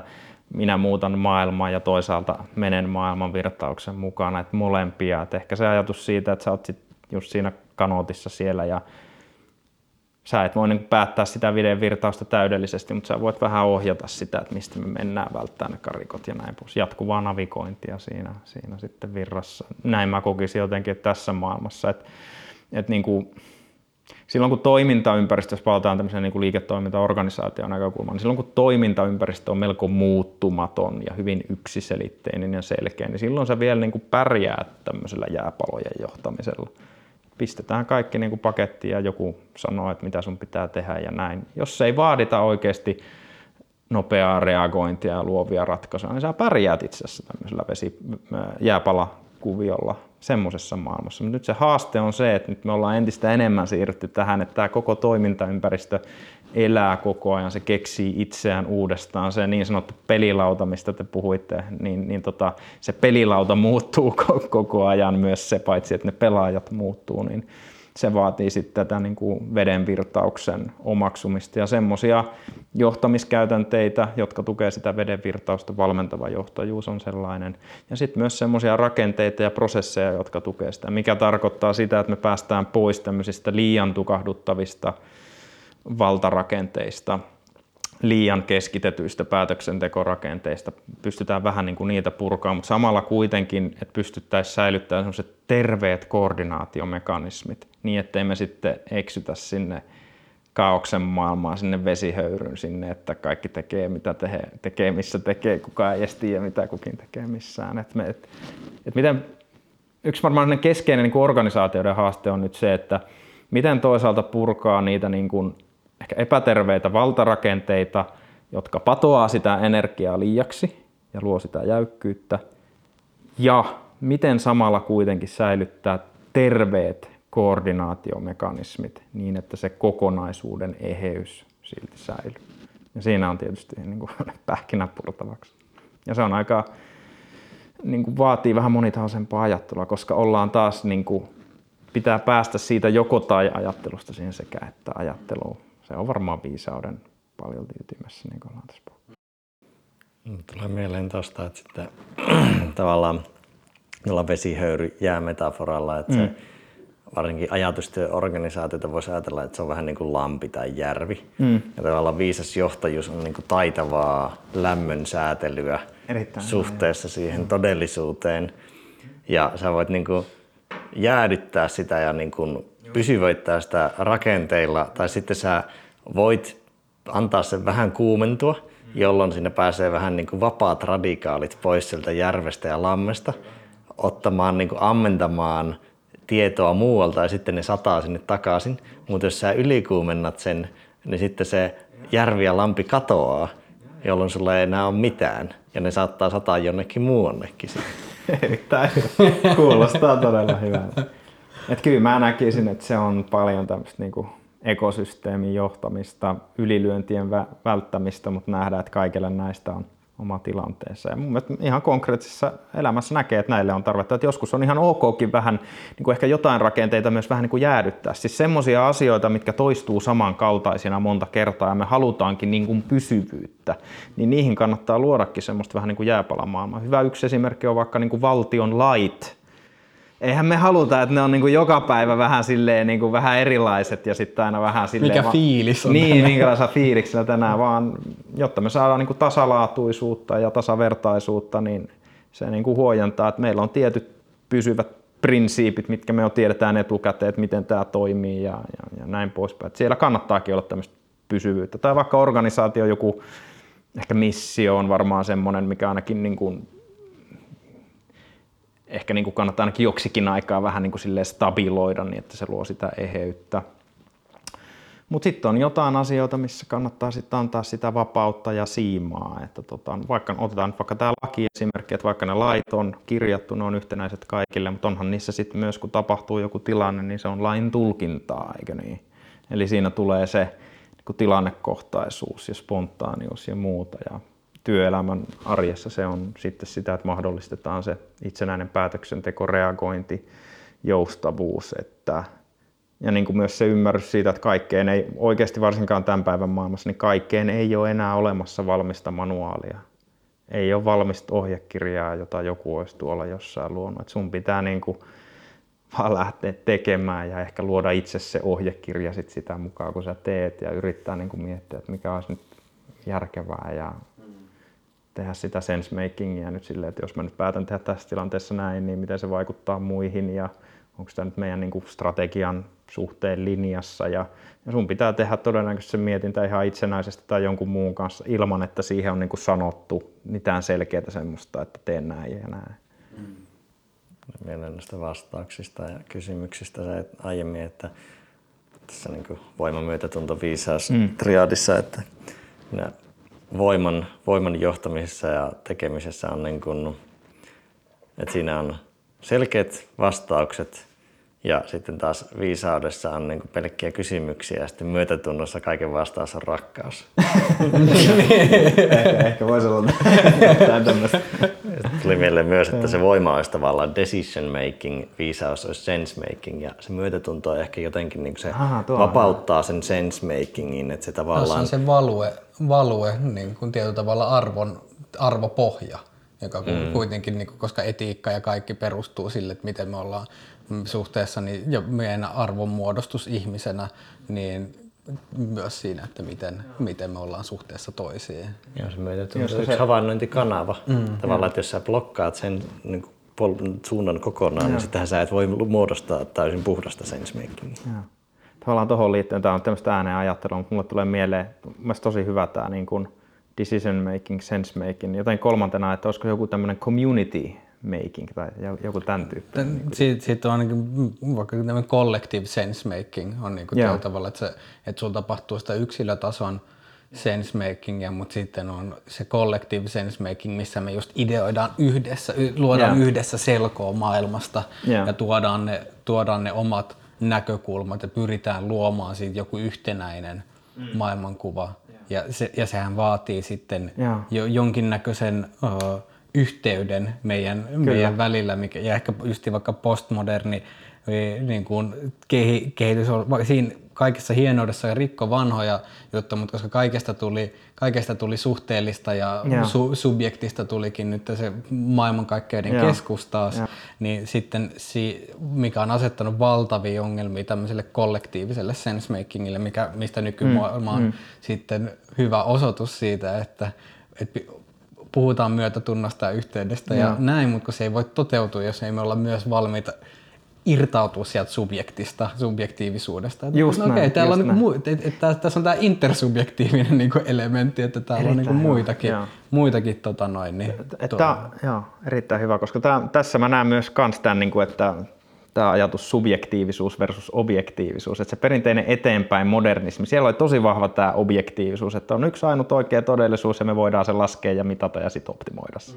Sehän oli niin kuin tämmöistä superobjektista, ei mitään tämmöisiä tunnehörhöilyjä tai mitään muuta, että faktat faktoina ja sitten niin mennään tehdään tietokoneohjelma ja sitten niinku, tyyppiset tehostetaan. Vahva objektiivisuuden, tämä on ehkä sitä voiman, voiman niinku puolella. Sitten se myötätunto tai se postmodernismi, siellä mun mielestä tulee just tämä subjektiivisuus, että kaikilla on oikeus omiin kokemuksiinsa ja kaikki on täysin uniikkia. Jos se on sinulle totta, niin sitten se on totta ja jos se tuntuu siltä, niin sitten se on niin kuin totta sinun.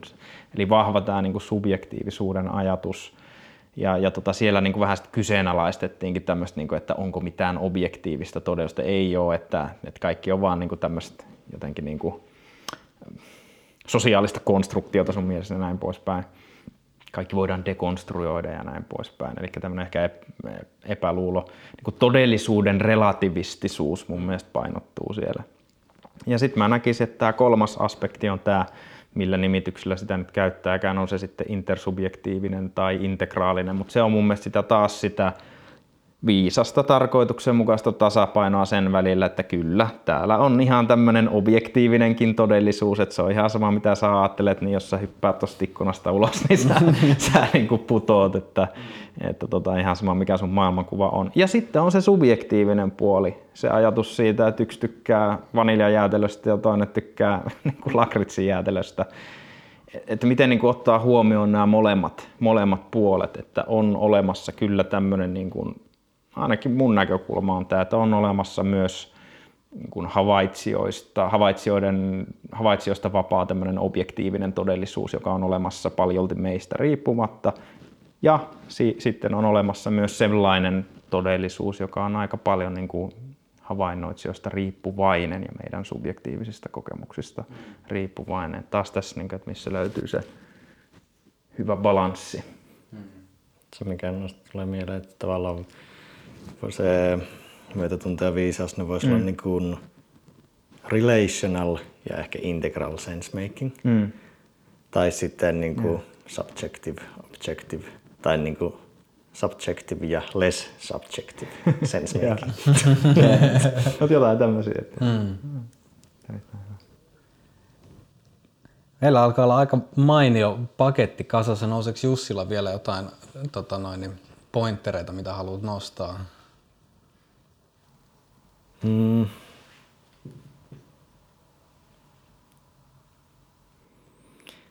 No ehkä niin tuosta tavallaan nyt kun ollaan paljon puitu tätä niin kuin viisauspuolta ja tuota niin kuin voima, myötätunto, viisaus, se on tavallaan ollut niin kuin, sitoutuu vähän niin kuin monenlaiseen ajattelun kehittymiseen ja yhteiskunnan kehittymiseen ja muuhun, niin ehkä tekee mieli kysyä tavallaan historiaa ehkä sinne vähän puintiinkin, mutta tota, en osaa muotoilla kunnolla kysymystä, mutta ajatuksen virtailen niitä jotain, niin tavallaan me käsiteltiin vähän jo sitä, mistä me ollaan tultu, mutta mihin me ollaan menossa. Ja onko niin ton jälkeen, jälkeen mitään, mitään ajatuksia näistä? Niin, tämän, tämän triadin, triadin jälkeen. Tarkoitatko sitä? No, tai mikä on, mikä on niin kuin seuraava vaihe? Niin, ja ehkä mihin, tämä nyt voi olla tämmöinen yleismalkainen, mihin, mihin näet meidän yhteiskuntana olevan menossa ja mitä niin kuin vaikka ongelmakohtia siellä on. Niin, missä siirtymissä. Joo, joo. Tota, joo, mihin suuntaan yhteiskunta on menossa, niin tässä on varmaan niin kuin monenlaista kehityskulkua. Että kyllä mä niin kuin valitettavasti oikeasti näen, että tässä saattaa olla myös nyt kun katsoo näitä haasteita, mitä meillä on, ilmastonmuutos, resurssipula, semmoinen asia, josta ei puhuta nyt tällä hetkellä juuri ollenkaan, mutta jonka mä väitän, että tulee olemaan vielä ilmastonmuutosta isompikin juttu. Sitten meillä on niin kuin monenlaisia ongelmia ja, ja tota, myös haasteena ehkä tämä, että kun maailma on nyt tämmöinen aika yhteenkytkeytynyt, niin se, siinä on hyviä puolia, pystytään niin kuin kerään tietoa joka paikasta ole yhteydessä, mutta yhteenkytkeytyneissä järjestelmissä on myös se haaste, että ne on, saattaa joskus olla niin kuin hyvin alttiita tämmöisille häiriöille – että ne saattaa niin kuin pieni, pieni häiriö jossakin osa, vain yhdessä osassa systeemiä saattaa helposti levitä niin kuin koko systeemi häiriöksi. No, nopeasti otan esille, kaikki tietää tämän Suetsin kanava-episodin, mikä tässä oli vuosi sitten. Siis faktisesti mitä siinä tapahtui oli se, että yksi paatti oli jumissa yhdessä joessa vähän, vähän aikaa. Mutta mitä tämä vaikutti välittömästi? Niin maailman raaka-ainepörssit heittelee miljardien tappiot siellä, täällä, tuolla ja muuta. Niin tässä on hyvä esimerkki, mikä on myös haasteellista tämmöisille yhteenkytkeytyneille järjestelmille. Ne saattaa olla aika hauraita niin kuin silleen, että pikkuosassa tapahtuu jotain, niin sitten se leviää niin kuin systeemi. Tämähän me tiedetään taloussokeista esimerkiksi. Tai konkreettisesti voi tapahtua näin, että jos jossain balilla tulee hirmumyrsky, niin voi ajatella, että no miten se nyt meihin vaikuttaa. Mutta sitten kun siellä on se Googlen palvelinkeskus just siinä kohtaa ja se menee sileeksi, niin saattaa olla, että koko maailman internet on poikki. Jotenka haasteena on myös se, että varsinkin nyt ne yhteiskunnalliset järjestelmät, mitä meillä nyt ehkä tällä hetkellä on, esimerkiksi tietysti niin kuin kapitalismi nykyaikana on saanut aika kovaa kritiikkiä ja mä allekirjoitan sen itse myös, niin tota, saattaa olla, että tässä myös ehkä saattaa olla jonkunlainen dippi edessä. Ja, ja silloin voi olla, että ehkä aloitetaan jossain asiassa vähän niin kuin uudeltakin pohjalta yksi skenaario on sitten tietysti se, että asiat menee nyt näin niin kuin lineaarisesti eteenpäin. Silloin mä uskon, että tämä tulee vahvistumaan tämmöinen osallistavuuden ja yhdessä elon ja tämän tyyppinen dynamiikka. Ja sitten on jotain, jotain muita tämmöisiä äh, isoja tekijöitä ja näin poispäin. Mutta tuota, mä, mä uskon, että me siirrytään silti semmoiselle vielä jotenkin hienojakoisemmalle tasolle näissä asioissa, hienojakoisempaan ajatteluun, semmoiseen, joka tulee noudattamaan tätä niin kuin virtaavan veden logiikkaa. Ja tota, myös semmoiseen tapaan, ollaan nyt tästä sensemakingista puhuttu, semmoiseen tapaan tehdä sensemakingia, johon tulee vielä joku semmoinen ulottuvuus, mitä me ei olla juuri vielä edes ollenkaan niin kuin, ainakaan modernissa maailmassa hirveästi harjoitettu.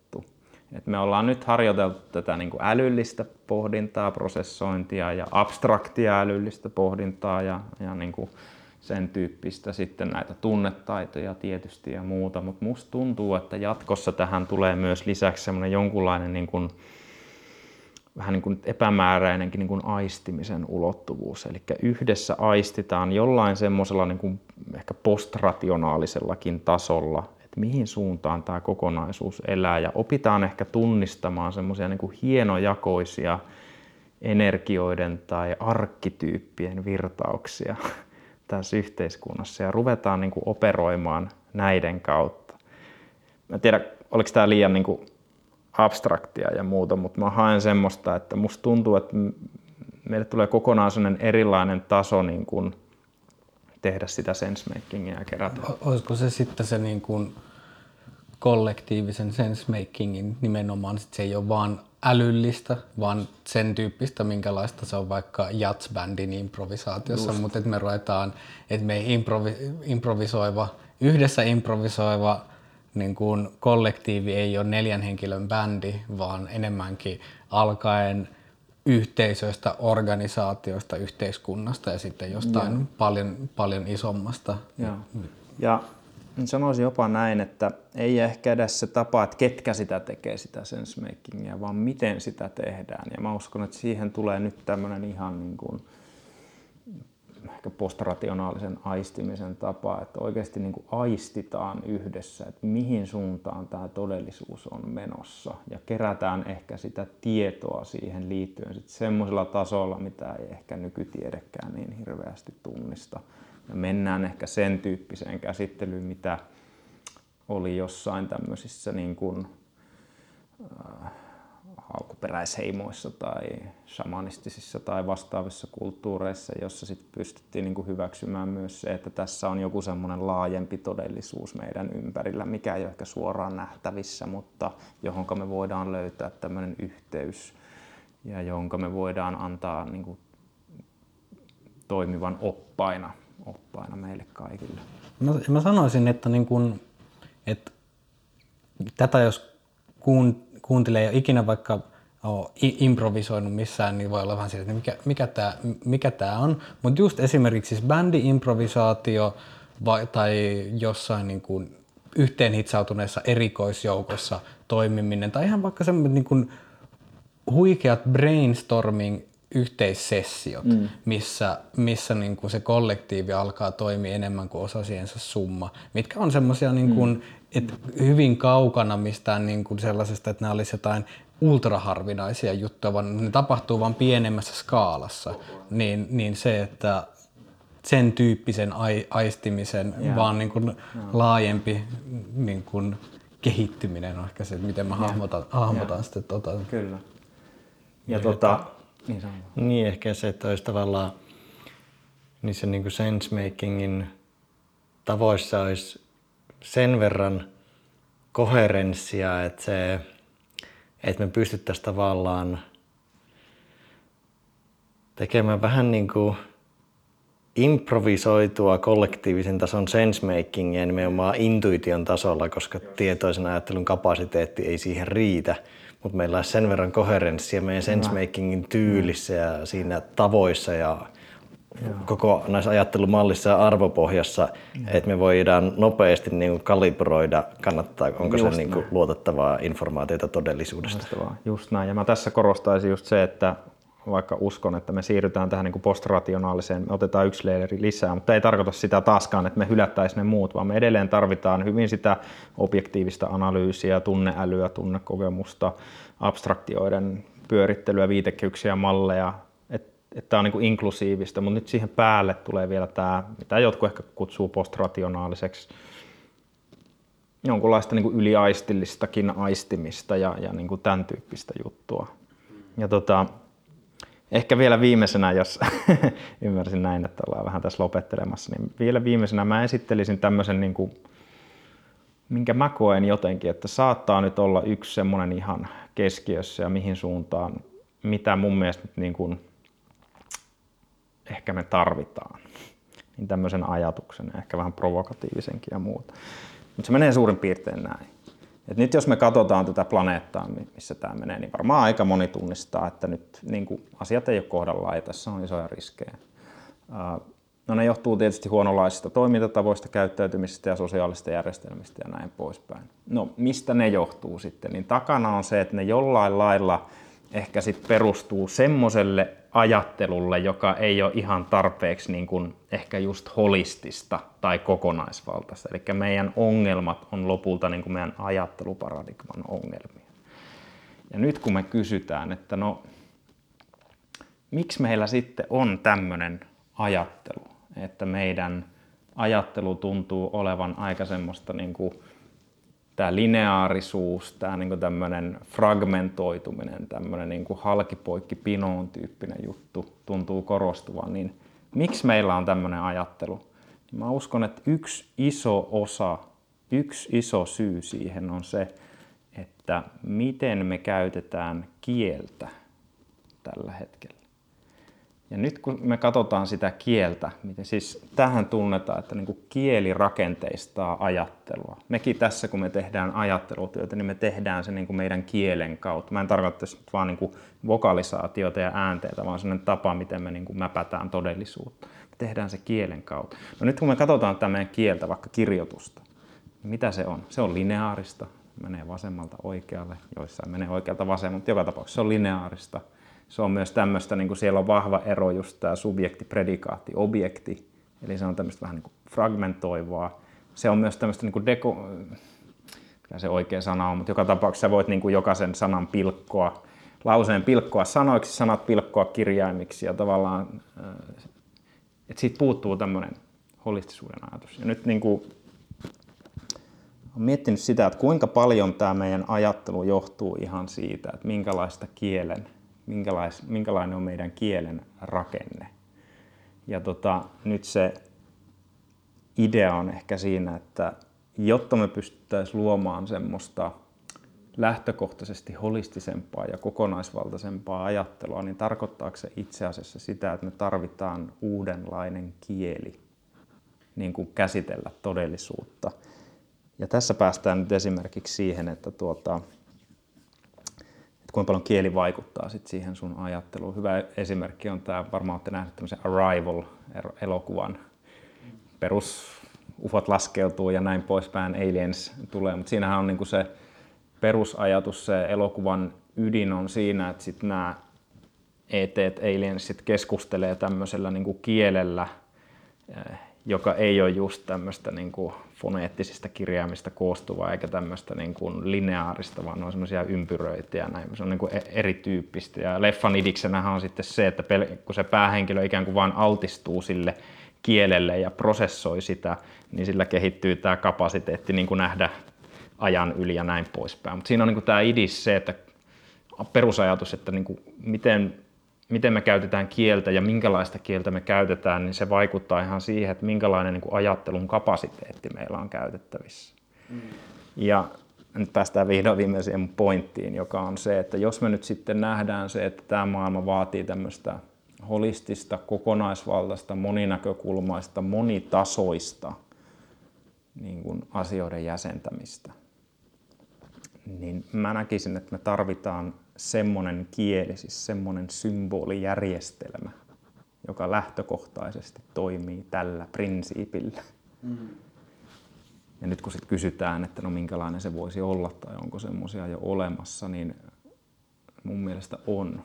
Ja, ja yksi semmoinen, mitkä on käyttänyt näitä tämän tyyppistä kieltä, on ehkä tämmöiset maailman niin kuin esoteeriset perinteet, jossa on niin kuin yhdellä symbolilla kuvattu jonkunlainen kokonaisuus, jossa niin kuin, se ei ole pelkästään sitä niin kuin lineaarista oikealle vasemmalle, vaan se on kokonaisuus, siinä on osia, sitten ne linkittyy kokonaisuuteen. Eri symbolit on omia kokonaisuuksia, mutta sitten ne linkittyy laajempaan symbolien kokonaisuuteen. Niissä on samanaikaisesti tiettyä niin kuin rationaalista puolta, että sä voit pilkkoa sitä symbolia vaikka, että miten ne kädet tai muut on jossain maalauksessa. Sä voit pilkkoa sitä osasia, mutta samalla sä myös niin kuin aistit sitä, että mikä se on tämä ehkä niin kuin energia tässä tai tämä fiilis, tämä tunne tässä tietyssä kuvassa ja niissä väreissä ja niissä kompositiossa.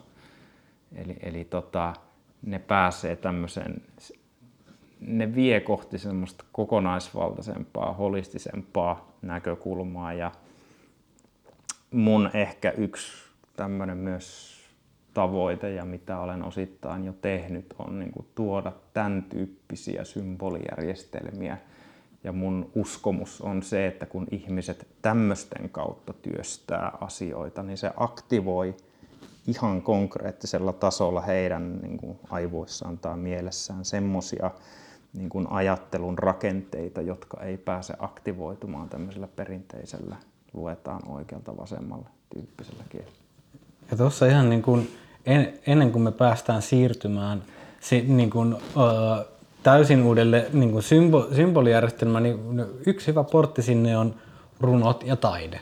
Yeah. Et, et niin kuin nykyiselläkin kielellisellä symbolijärjestelmällä, Kyllä. niin se niin kuin runo, ja tässä on ehkä myös se, että runo, runous ja taide ei ole vaan ollut mikään oikein juttu ihan niin kuin meidän peruskoulutuksessa, ne on siellä marginaalissa, ne on niitä kiipoit vähän, vähän maalailla ja näin, mutta se, että, että mitä runo vaikka esimerkiksi, että, että runollinen ilmaisu niin kuin nimenomaan toimii metaforana, johdattaa jonkin toisen äärelle, ei py, niin kuin tiedostaa lähtökohtaisesti, että se sana ei ole se, mitä se kuvaa, mutta se pyrkii johdattamaan jonkun toisen äärelle ja hyvä runo aktivoi sussa niin kuin jonkun tunteen, jonkun sisäisen maailman, kun sä luet sen ja se koskettaa sua ja nimenomaan, että se toimii vain porttina johonkin toisen. Jotain hyvä biisi. Että jos sä kuuntelet hyvän biisin, mikä koskettaa sua, niin ei ne, ei ne sanat itsessään kosketa, vaan se, että mihin, mitä se aktivoisuus, mihin ne johdattaa,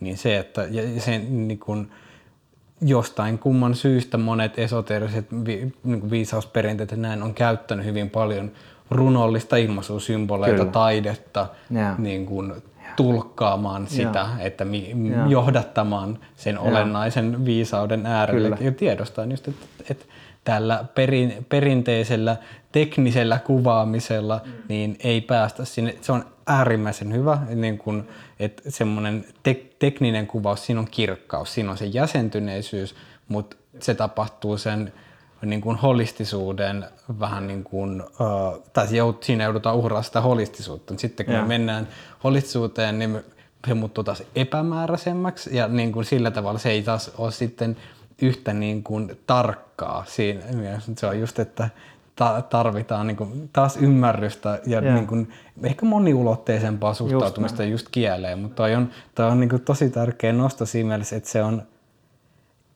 meidän on vaikea monesti havaita sitä, kuinka vahvasti meidän, niin kuin se meidän tapa käyttää kieltä rakentaa koko meidän maailman. Mm. Niin, ja, se, ja, ja se, että tällä hetkellä me käytetään sitä tavalla, joka periytyy, peri, jolla on niin kuin vahva historiallinen jatkuma, mutta me ei tietyllä tavalla, me ei nähdä sitä jatkumaa, me nähdään tämä nykytila. Että Joo, joo. tälleenhän, Aina tälleen on. mä, niin, tä, mä jäsenän maailmaa, ja maailmaahan on siis tällainen. Mi- Mitä, mi- miten, miten mun kieli muka tähän vaikuttaa, vaikka se luo sen koko kartaston, sitten, että millä kyllä. tavalla, niin kuin, miten, me, miten me jäsennetään tätä maastoa. Joo. Et, et esimerkiksi niin kuin, no nyt se kieli, mitä me käytetään, niin sehän perustuu tämmöisille foneettisille aakkosille. Ja, ja se on hirvittävän tehokas järjestelmä. Se on helppo kodifioida ja monistaa ja, näin. Se on, se on niin kuin, ja siinä tulee sitä selkeyttä ja, ja näin poispäin.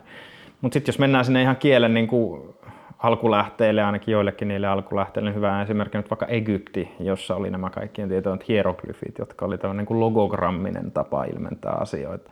Ja siinä tulee jotenkin se ajatus se, että sä pystyt niin kuin siihen yhteen logogrammiin, siihen hieroglyfiin niin kuin leipuun sisälle aika monen tasosta niin kuin symboliikkaa asioista ja muuta. Mä väitän, että silloin kun pääsee tämän tyyppiseen juttuun, niin se alkaa niin kuin jollain tasolla aktivoimaan moniulotteisemmin sitä sun sensemakingia. On niin kuin monta tasoa samanaikaisesti läsnä.